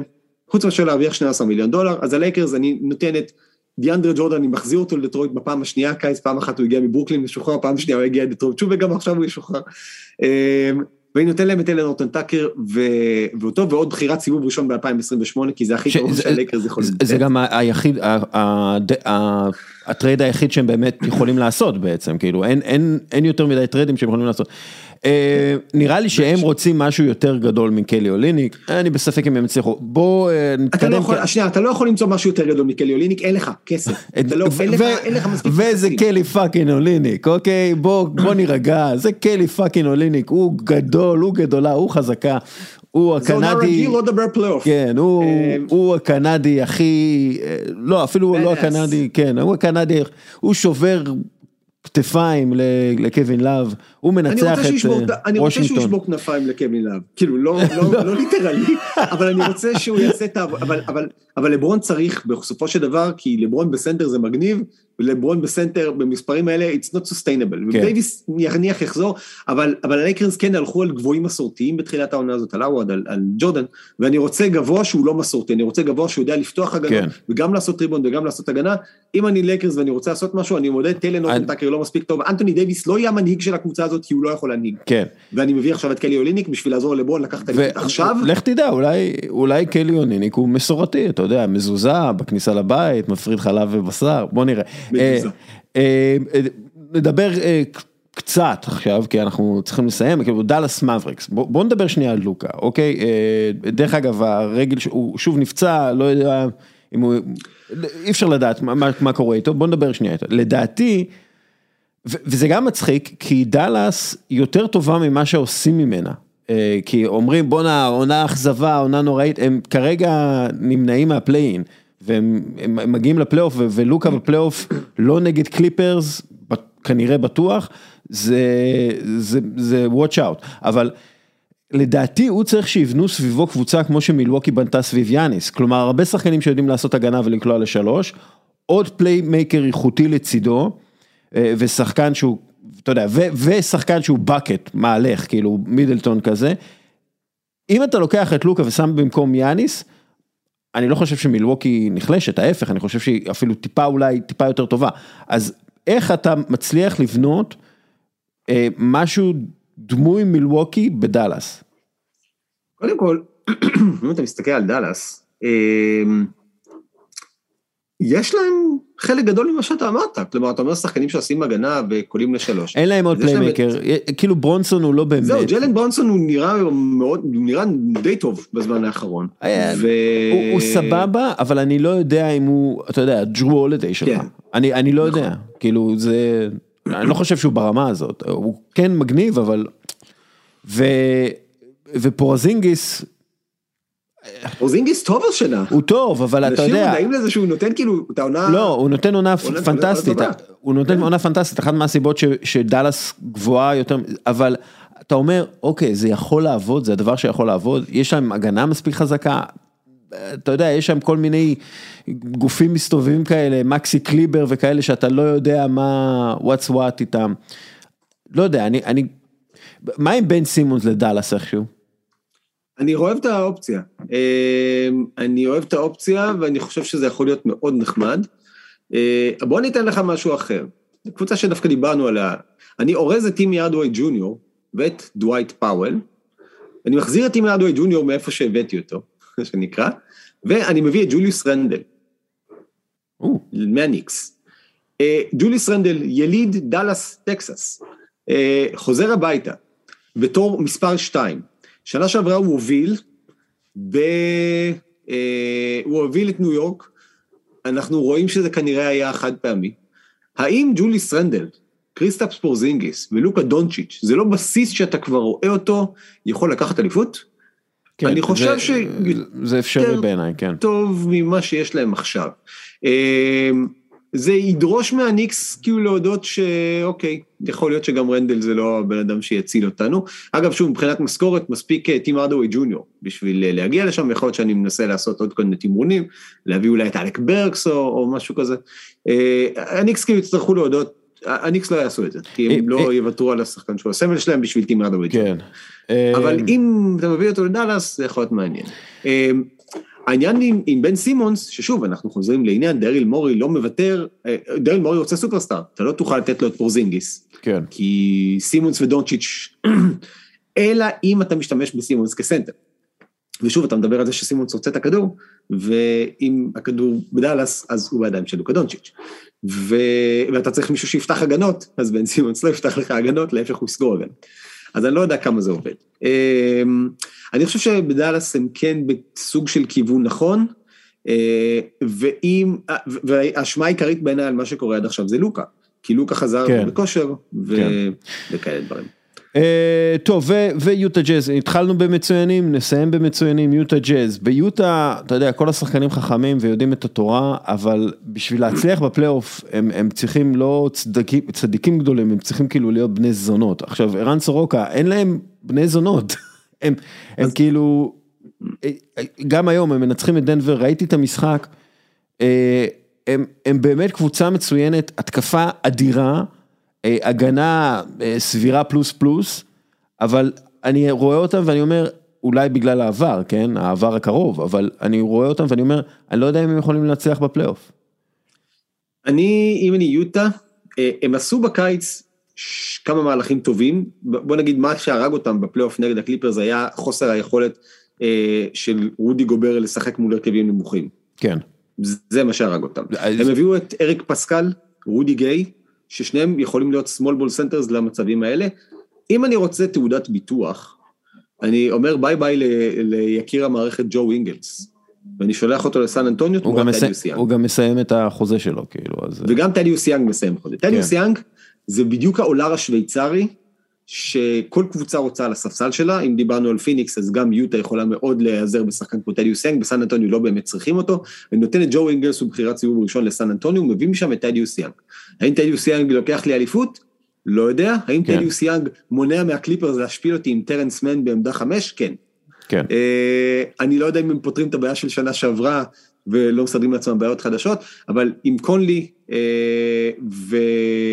ועם אה, דונובן מיטשל ועם קלרקסון, יש להם מספיק אנשים שיודעים לעשות עם הכדור, ואולי זה הזמן להיפרד מאינגלס, אה, השחקן הראשון של יוטה שנכנס לקורונה. כן. אם דיברנו רגע על יוטה, זה רק קבוצה אחת שהזכרנו שרשמת לי ברשימה ובגלל זה עשיתי את הטרייד עם ג'יילן בראון. אה, כן, אז רק נחזור לטרייד שהתחלנו. אמר טרוויס שלנק משפט נוראי, ה manager של אטלנטה לפני כמה ימים, הוא אמר אני לא יודע אם זה היה נכון להחזיר את כולם. to bring the whole team כן. back, אחרי שהם הגיעו לגמר מזרח. כן. ג'יילן בראון, מעבר לזה שאני אוהב את הפיט שלו מבחינת אטלנטה, מבחינה מקצועית, ג'יילן בראון הוא יליד מרייטה ג'ורג'יה. כן. וכשהיה את כל הבלגן של ה-Black Lives Matter, ג'יילן בראון נסע את כל הדרך מבוסטון לאטלנטה. כן. וכשיש לך שחקן התקפה כל כך טוב ושחקן הגנה כל כך רע, כמו טרי יאנג, אתה חייב לשים לידו מישהו שיאבטח אותו. צריך לשים לידו מאבטח טוב. דיאנדרה האנטר בינתיים הוא אחלה, אבל הוא פצוע רוב הזמן, קווין הרטר הוא נחמד, אה, בוגדנוביץ' הוא נחמד, שניהם לא מאבטחים. אני רוצה לשמור על התחת של טרי יאנג, ואני עושה את זה עם ג'יילן בראון. אה, ובצורה כזאת אני קצת מחפה על זה שאטלנטה היא אחת מקבוצות ההגנה הכי גרועות בליגה. בוא נדבר על זה רגע שטרי יאנג קולע 56 נקודות עם 14 אסיסטים, ומפסידים לפורטלנד בלי לילארד ומקולום. ואנפני סימונס, כן. 136 נקודות. כן. אני לא רואה את אה, ג'ילן בראון אה, עוזב את טייטום לפחות בשנה הקרובה, אה, אבל בסדר, בוא, let's, let's see what happens, יש לנו עוד חודש לעונת הטריידים, כרגע הטריידים הם פשוט משעממים נורא, רונדו בעד קופסת סיגריות ו... ומפתחות שחוקים. אמ, כן. ועדיין גם כשאין טריידים אוקלהומה סיטי מצליחה לשים בחירת סיבוב שני. כן. זה לא יאמן, הבן אדם כאילו עושה טריידים באוויר, הוא יוצא לרחוב ונוחתת על הבחירת סיבוב שני. כאילו. מה הוא הולך לעשות עם כל הדברים האלה? הוא אמ, עומד בתור לבדיקת קורונה, מכניסים לו מטוש לאף, והוא יוצא ממנה עם בחירת סיבוב שני. אה, לא, אבל אוקלהומה, לראות אותה, קבוצה מאוד מוזרה, מאוד כיפית, לראות אותם, אה, ובמיוחד את ג'וש גידי, אה, באמת, מת עליו. אה, ערן סורוקה. אוריאל דסקל. אה, as, as always, pleasure. ויאללה, אנחנו נדבר. בשמחה, בשמחה. ביי. ועכשיו אני רוצה להציג פינה חדשה שתעסוק בענייני חברה וכדורגל בשיתוף פעולה עם בועטים את הגזענות והאלימות מהמגרשים של הקרן החדשה לישראל, אהלן גל קרפל. שלום שלום. אה, גל, כן. אתה פרשן כדורגל בוואן, ואתה גם אה, עובד עם הקרן החדשה, והנבחרת האחריות החברתית. האחריות החברתית היא למעשה חלק מהפרויקט כן. שאנחנו מדברים עליו, בועטים את הגזענות והאלימות. קיצר, אתה הרבה בעולם הזה. אה, במה אנחנו מתחילים? אנחנו בעצם מתחילים בסיכום דוח הגזענות כן. והאלימות במגרשים לסיבוב הראשון בליגת העל לכדורגל. כן. אתה יודע מה, אולי לפני זה נדבר, באופן כללי אנחנו פה נבוא, אנחנו נדבר על, אנחנו יודע, מתחילים עם דוח סיכום הסיבוב שהוצאנו ממש אתמול, אה, שנדבר, עם, אה, אה, שנדבר על מה שקורה פה בארץ כדי להתחיל לתת פרופורציות כן. למה שאנחנו מדברים עליו. באופן כללי נדבר עם באמת שחקני כדורגל, המטרה היא לעורר, גם בפינה הזו, המטרה היא גם לידע את מי שמקשיב לנו למה קורה במגרשים, ולהתחיל לדבר על דברים שקורים בארץ, בעולם, והפתרונות שלהם. ולדבר על דברים חשובים. כן, כן. אה, זה, זה הדברים החשובים. החיבור הזה בין החברה לכדורגל, זה החיבור, כן. שעליו אה, גדל הכדורגל, נכון. מתפתח הכדורגל. אבל נכון. בוא נדבר באמת על ה... על דוח הגזענות והאלימות במגרשים, כן. שכמו בהרבה מקומות בעולם, האנשים קצת השתגעו בקורונה, כן. כולנו חווים שנתיים מאוד אה, קשות מבחינה רגשית, וזה מתפרץ במגרשים, וראינו כן. את זה בסיבוב הראשון של העונה הנוכחית. כן, אז זה באמת אה, כמו בהרבה מקומות בעולם, בטח בצרפת ובמקומות אחרים, אה, אנשים חזרו מהקורונה. טעונים. טעונים, עצבניים, וזה מכוון למקומות מוזרים. עכשיו, יש הרבה תופעות ותתי תופעות, כי יש גם תופעות של אה, התפרקות של החברה ודברים כאלה, אה, שאתה רואה, בטח אה, במגזר הערבי פה בבני סכנין, אתה רואה שם תהליכים מאוד משמעותיים ומדאיגים של ריחוק בין קהל לקבוצה, זאת אומרת שאם בקבוצה יש איזו אג'נדה של דו-קיום, סובלנות, מתינות, אז זה לא בדיוק התכונות הכי בולטות עכשיו ביציעים בכלל. וגם אנחנו רואים את זה באמת בכל הקבוצות, ונדליזם, זריקות חפצים, כל יום, כל משחק כמעט יש זריקת חפצים, זה לא דבר נורמלי. זה נהיה כל כך נורמה שזה פשוט לא יאומן. אה, זריקות חפצים זה ונדליזם, האירוע שהיה ביציע בית"ר, אה, שהרביצו לאוהדים שם, ובהפועל שהוא קיבל אה, חזיז בראש מהאוהדים שלו, זה דברים שתמיד היו, אבל הצפיפות שלהם ב-13 כן. מחזורים, 43 אירועים ב-13 מחזורים, זה בין 3 ל-4 אירועים בשבוע. וזו עלייה גדולה מאוד. כן, זה כמעט, כמעט כפול. מהעונות של, כאילו מהעונות שלפני הקורונה. בדיוק, אנחנו משווים את זה לסיבוב הראשון של 19-20. עוד לפני שהייתה כאן קורונה, סוף 2019, אה, כן, המצב הזה היה יותר טוב. אמ, כי, כי בסך הכל היינו במצב, במגמת ירידה של כל ה... כן, תראה, תראה יש, יש שני קווים שהולכים במקביל אחד לשני, שזה גזענות ואלימות. אמ, כמובן שיש ביניהם קשר מאוד גדול, אבל מדובר בתופעות מסוג שונה. הגזענות, אה, יש ירידה, אם אני מסתכל לאורך שנים, אני שבע שנים בתפקיד, יש ירידה מאוד מסיבית בכמות הגזענות שיש בליגת העל. בנושא הזה, לפני ואחרי הקורונה, אין איזה הבדל מאוד משמעותי. יש אולי הבדל קטן בבית"ר ירושלים, בדינמיקות, אבל, אבל מבחינה מספרית מדברים כן. על, על אותו דבר פחות או יותר. אה, מבחינת האלימות באמת, עכשיו זה, אתה באמת רואה... איזושהי תחושה שהקהל חזר שאף אחד לא מסתכל עליהם. אה, אגב, הייתה יחידה משטרה שעוסקת באלימות בספורט, אז יכול להיות שאפשר להגיד שבאמת אף אחד לא מסתכל עליהם, כי כבר אין את היחידה הזו, כי מה היה צריך אותה בקורונה, אגב, הגיוני שלא היה צריך אותה בקורונה. כן, גם היחידה, בוא נגיד, יש עליה הרבה כן, ביקורת. נכון, זה היא לא, זה היא, גם כשהיא עבדה זה לא היה זה, וזה היה מאוד מוכוון, ובאופן כללי הכדורגל הישראלי מוכוון להגיב לאירועים שהיו. בדיעבד, בצורה שלא תמנע את האירועים הבאים, כשבוע וחצי עוצרים אנשים ושוכחים אותם, אז האוהדים מרגישים ששכחו אותם. אה, ואגב, זה יכול להיות, אתה יודע, גם ממקום, העניין הזה של האלימות הקולקטיבית, כן? כן. זה יכול להגיע ממקום של, אתה יודע, אנחנו, אנחנו רוצים להישמע, אנחנו רוצים להיראות, אחרי נכון, הקורונה, זה. כלומר, זה, זה דברים ש...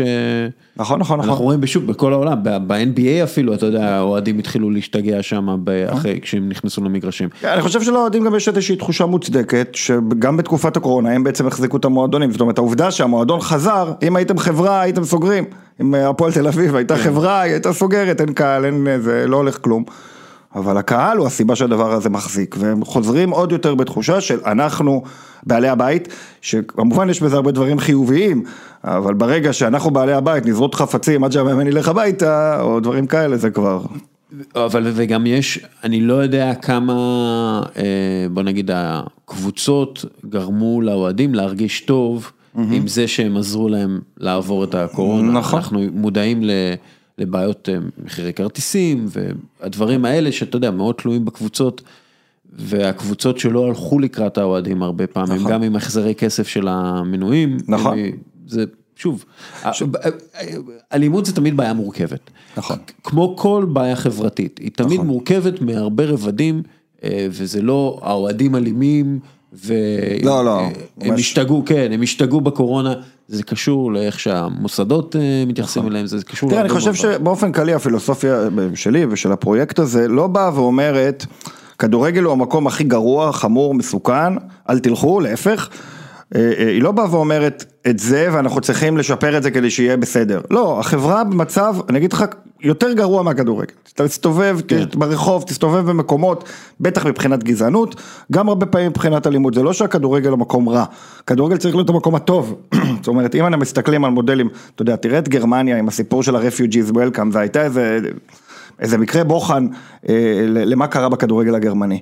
כשהגיע המשבר פוליטי עם הפליטים, העם, כולם דיברו והפגנות ואפילו מרקל כבר התחרתה, אבל אוהדי הכדורגל באו ואמרו, אה, רובם לפחות, אמרו refugees welcome, זאת אומרת, הכדורגל הפך להיות מקום שברור גם לקהל וגם לשחקנים, שהוא מעל הצהרות האלה של החברה, כדורגל צריך גם לקבל, גם אה, לתת מקום למשפחות, גם לתת מקום, ובארץ אה, זה תהליך שקורה. אבל שוכחים אותו לפעמים ואומרים עזוב כדורגל, לא כדורגל זה מקום שבטח בעניין של ערבים יהודים בעיקר, אבל בהרבה דברים יכול להביא אור גדול, כן. אני אומר ערבים יהודים כי יש קפטן מוסלמי לנבחרת ישראל, כן. אין עוד תחום כזה בחברה הישראלית בכלל. כן, אין, אין יותר מדי מנכ"לים אה, מוסלמים של אה, חברות, אה, עם... של חברות עם ממשלתיות, ממשלתיות, כן. כן, אין בכלל, כן. יש משהו טוב, כאילו, בדוח הזה? כאילו, יש איזה דוגמה טובה, אה, דברים... תראה, יש דברים טובים, כן, יש המון טקסים, זה משהו שקרה בשנים האחרונות, המינהלת מאוד מעודדת את זה וזה נהדר, לפני כמעט כל משחק או כל משחק, יש איזשהו טקס, העניין הזה של החיבור בין החברה לבין הכדורגל מושרש. גם בעניין של הגזענות, אתה יודע מה, אה, היו מהומות בקיץ, היית מצפה שנחזור עם המון קריאות, אה, אולי כן, אולי היית מצפה שנחזור עם המון קריאות גזעניות? לא, אז לא. אז לא, אתה לא הולך למשחק וכל הזמן מקללים את כל השחקנים הערבים או משהו כזה, דווקא בעניין הגזענות, שוב, השיפור נמשך, זאת אומרת, כאן אין את השינוי הגדול. השינוי הגדול הוא באמת בעניין התחושה ובעניין האלימות הכללית שיש, ותשמע, זו חתיכת צרה, צריך, צריך לטפל כן. בזה, צריך לתפוס את האנשים. זה לא קל והקבוצות אה, נאבקות על זה, אבל הרבה פעמים אני מרגיש שבזירה הזו אה, די השאירו את הקבוצות לבד. כן. זאת אומרת, אז- הקבוצות צריכות להילחם באוהדים וזה... זה לא עובד ככה, אתה צריך שהמשטרה תילחם, בן אדם לא יכול להילחם בלקוחות שלו, זה עדיף מכלום, כן. אבל אני רוצה שהמשטרה תטפל בזה, לא ש... אה, שוב, שכל, שהקבוצות כל הזמן יילחמו באוהדים שלהם, כי אז זה גם מעגל כזה, קסמים, כן. שלא אוהבים את הבעלים, כי הוא עוצר את האוהדים, ועונשים קולקטיביים, כן, מה זה לא שקורה מקום- עכשיו לא חכם. כן, זה לא, זה לא מקום בריא או חכם. כן. אה, אנחנו מדברים על אה, שמונה מקרים של פריצת אה, אוהדים. אוהדים למגרש. של מספר חסר תקדים, בני סכנין בפעם הראשונה שרים אה, שירי אה, שואה. זילות כן, על פעם השואה. אחת, פעם אחת זה קרה, אבל זה... לא, אבל זה עדיין, אה, זה סמן. של- כן, כן, בדיוק, זה, זה סוג של אה, לעבור גבול. בדיוק. אגב, בני סכנין, האוהדים של בני סכנין עברו את הגבול כמה וכמה פעמים, פעמים. כן.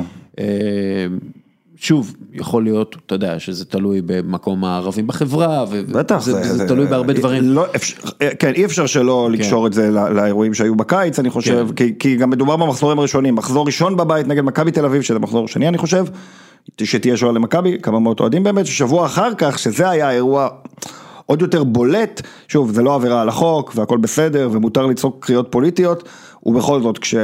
בערך 2,000-2,500 אוהדים בסכנין שרים אה, ברוח ודם נפדה את אל-אקצא, בסמי עופר נגד מכבי חיפה, כשאין איזה פרובוקציה, כן. אמרו שהיה איזה אוהד, אבל זה לא שבאו עם דגלי ישראל ובן גביר כמו כן. בית"ר. מ- מכבי חיפה דרך אומר אגב, למה? כן, מכבי חיפה המון אוהדים ערבים, כלומר, נכון, זה, זה, זהו, זה מה שחורה. אהודה ב... אגב, גם- גם היה אירוע נורא קטן נגד הפועל חדרה, אבל שרו כמה עוד סכנין, כהנא מת. אתה אומר, מה? מה הקשר כהנא? כהנא זה לא משחק חדרה, בחדרה, כן. אה, לא אז זה מראה לך כמה הפוליטיקה, כן, זה מראה לך כמה הפוליטיקה חודרת, אה, אין סיבה שהפוליטיקה תחדור לשם, אבל אה, טוב, זה כן, קורה. אין מה לעשות, זה חלק מהחברה. ברור. ברור. אמ, אוקיי, מה עשו בעולם כדי להתמודד, כי אנחנו, שוב, אנחנו, יש את הדברים הספציפיים לישראל, כן. אתה יודע, הגזענות, היחסים ערבים ישראלים, בסדר, אני נכון. מבין, את- אבל מה עשו בעולם כדי להפחית את העניין הזה של ה- האלימות. אחרי, פוסט קורונה, כן, אגב, גם האלימות וגם הגזענות, אה, אתה יודע, אנחנו תמיד מסתכלים לאנגליה. שם הגזענות, כאילו, שם אגב זה, זה מדהים כמה הפער גם בין הגזענות ברחוב, ברשתות, בתרבות, היא עמוקה ונטועה, אבל בתוך האיצטדיון, זה לא שאתה עכשיו תלך ואתה תשמע אנשים אומרים, יא היהודי כן. מלוכלך, זאת אומרת, זה- בתוך האיצטדיון, האיצטדיון הרבה יותר נקי מהרחוב, כן. וזה, זאת השאיפה שלנו. אה, זה מקום מדהים בעיניי. עכשיו מה שקרה באנגליה, תראה, אנחנו חוזרים אחורה 30 שנה, אה, זה הכל עניין של עיניים פקוחות, זאת אומרת, אה, יש שיטה, והשיטה היא לא שוטרים, יש סדרנים, בדרך כלל סדרנים באנגליה הם אנשים מבוגרים ונחמדים, כן. אבל יש מצלמות, יש אוהדים, אוהדים מקומיים בדרך כלל, נכון, נכון, כן. כן, כן, ו- ו- וגם יש שם כל מיני מנגנונים שבהם אוהדים מדווחים אחד על השני, אבל שוב, זה לא הפתרון.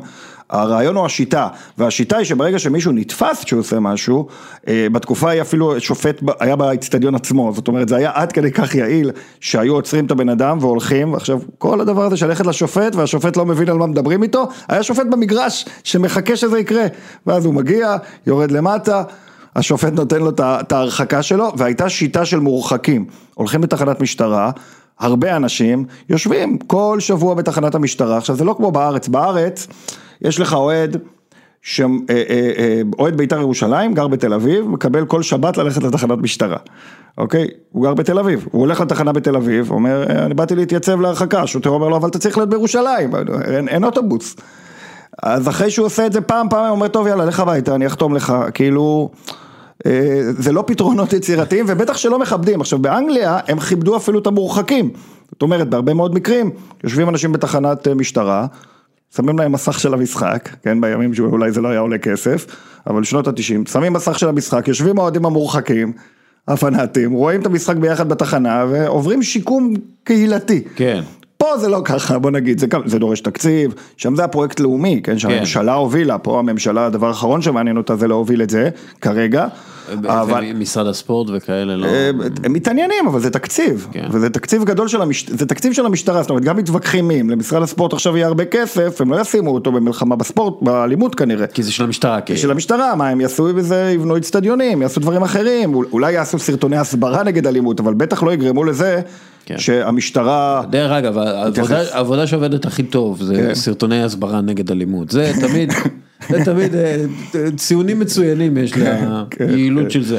כן, אמ, כן, אגב, לשחקנים, אני כן חושב, אבל בלי זלזול, שיש כוח גדול לשחקנים, זאת אומרת, כשהשחקנים מדברים יותר ועושים יותר, יש לזה השפעה, גם אם לא מיידית, אבל אפילו מיידית, זאת אומרת, הדבר הזה שהשחקן אומר לקהל, תפסיקו עם זה, ראינו את אה, חזיזה עכשיו, זה באופן מפתיע עובד, זאת אומרת, ברגע שבא השחקן אומר, חבר'ה, די, נגמר.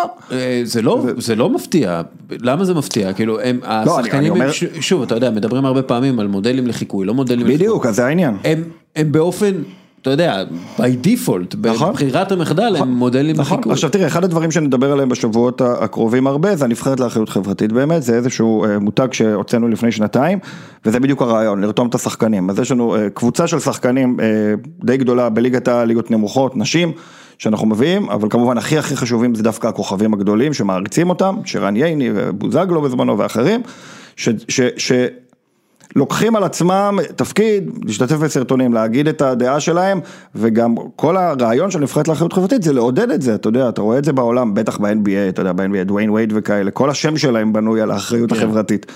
להתחיל לפתח את הדבר הזה גם בארץ, ששחקנים יבינו שהם מקבלים על זה קרדיט מסוים, ושיש להם מחויבות, ואני חושב שזה מחלחל, אה, אז, אז כן, אז אם דברנו קודם על סרטונים נגד אלימות, אז דווקא סרטונים של שחקני כדורגל נגד אלימות, ופעולות שלהם נגד אלימות, גם בזמן המשחק, גם אחרי המשחק, לזה יש השפעה גדולה, וזה מאוד חשוב שזה יקרה, ויקרה יותר, לכן גם נראיין פה שחקנים בדיוק כן. כדי לתת את המקום. אני גיליתי שאם אתה פותח מיקרופון לשחקן בישראל, בדרך כלל יש לו סיפור טוב על קבלת האחר, כי כולם פה גדלו ממחלקות צעירים ונוער, עם בין אם ערבים או אנשים מהחברה אה, של יוצאי אתיופיה, או... כן. יש איזה משהו, כמובן חסרים לנו דתיים וחרדים בדבר הזה, אבל חוץ מזה יש איזה משהו שבכדורגל אתה נחשף, ואתה בעצם אה, מבין משהו, זה לא עניין של דעות פוליטיות, אתה פותח לא, מיקרופון אתה- ואתה, אתה- יש לך מה להגיד. אתה עם בן אדם אחר על המגרש. בדיוק, בדיוק, וזה- בדיוק. זה העניין. אה, טוב, גל. כן. אה, זה התחלה של אה, חברות אה, מופלאה. כן, בהחלט, אנחנו נתחיל לגעת בסוגיות יותר ויותר ספציפיות, ומקווה שנגיע למקומות טובים. מצוין. תודה רבה.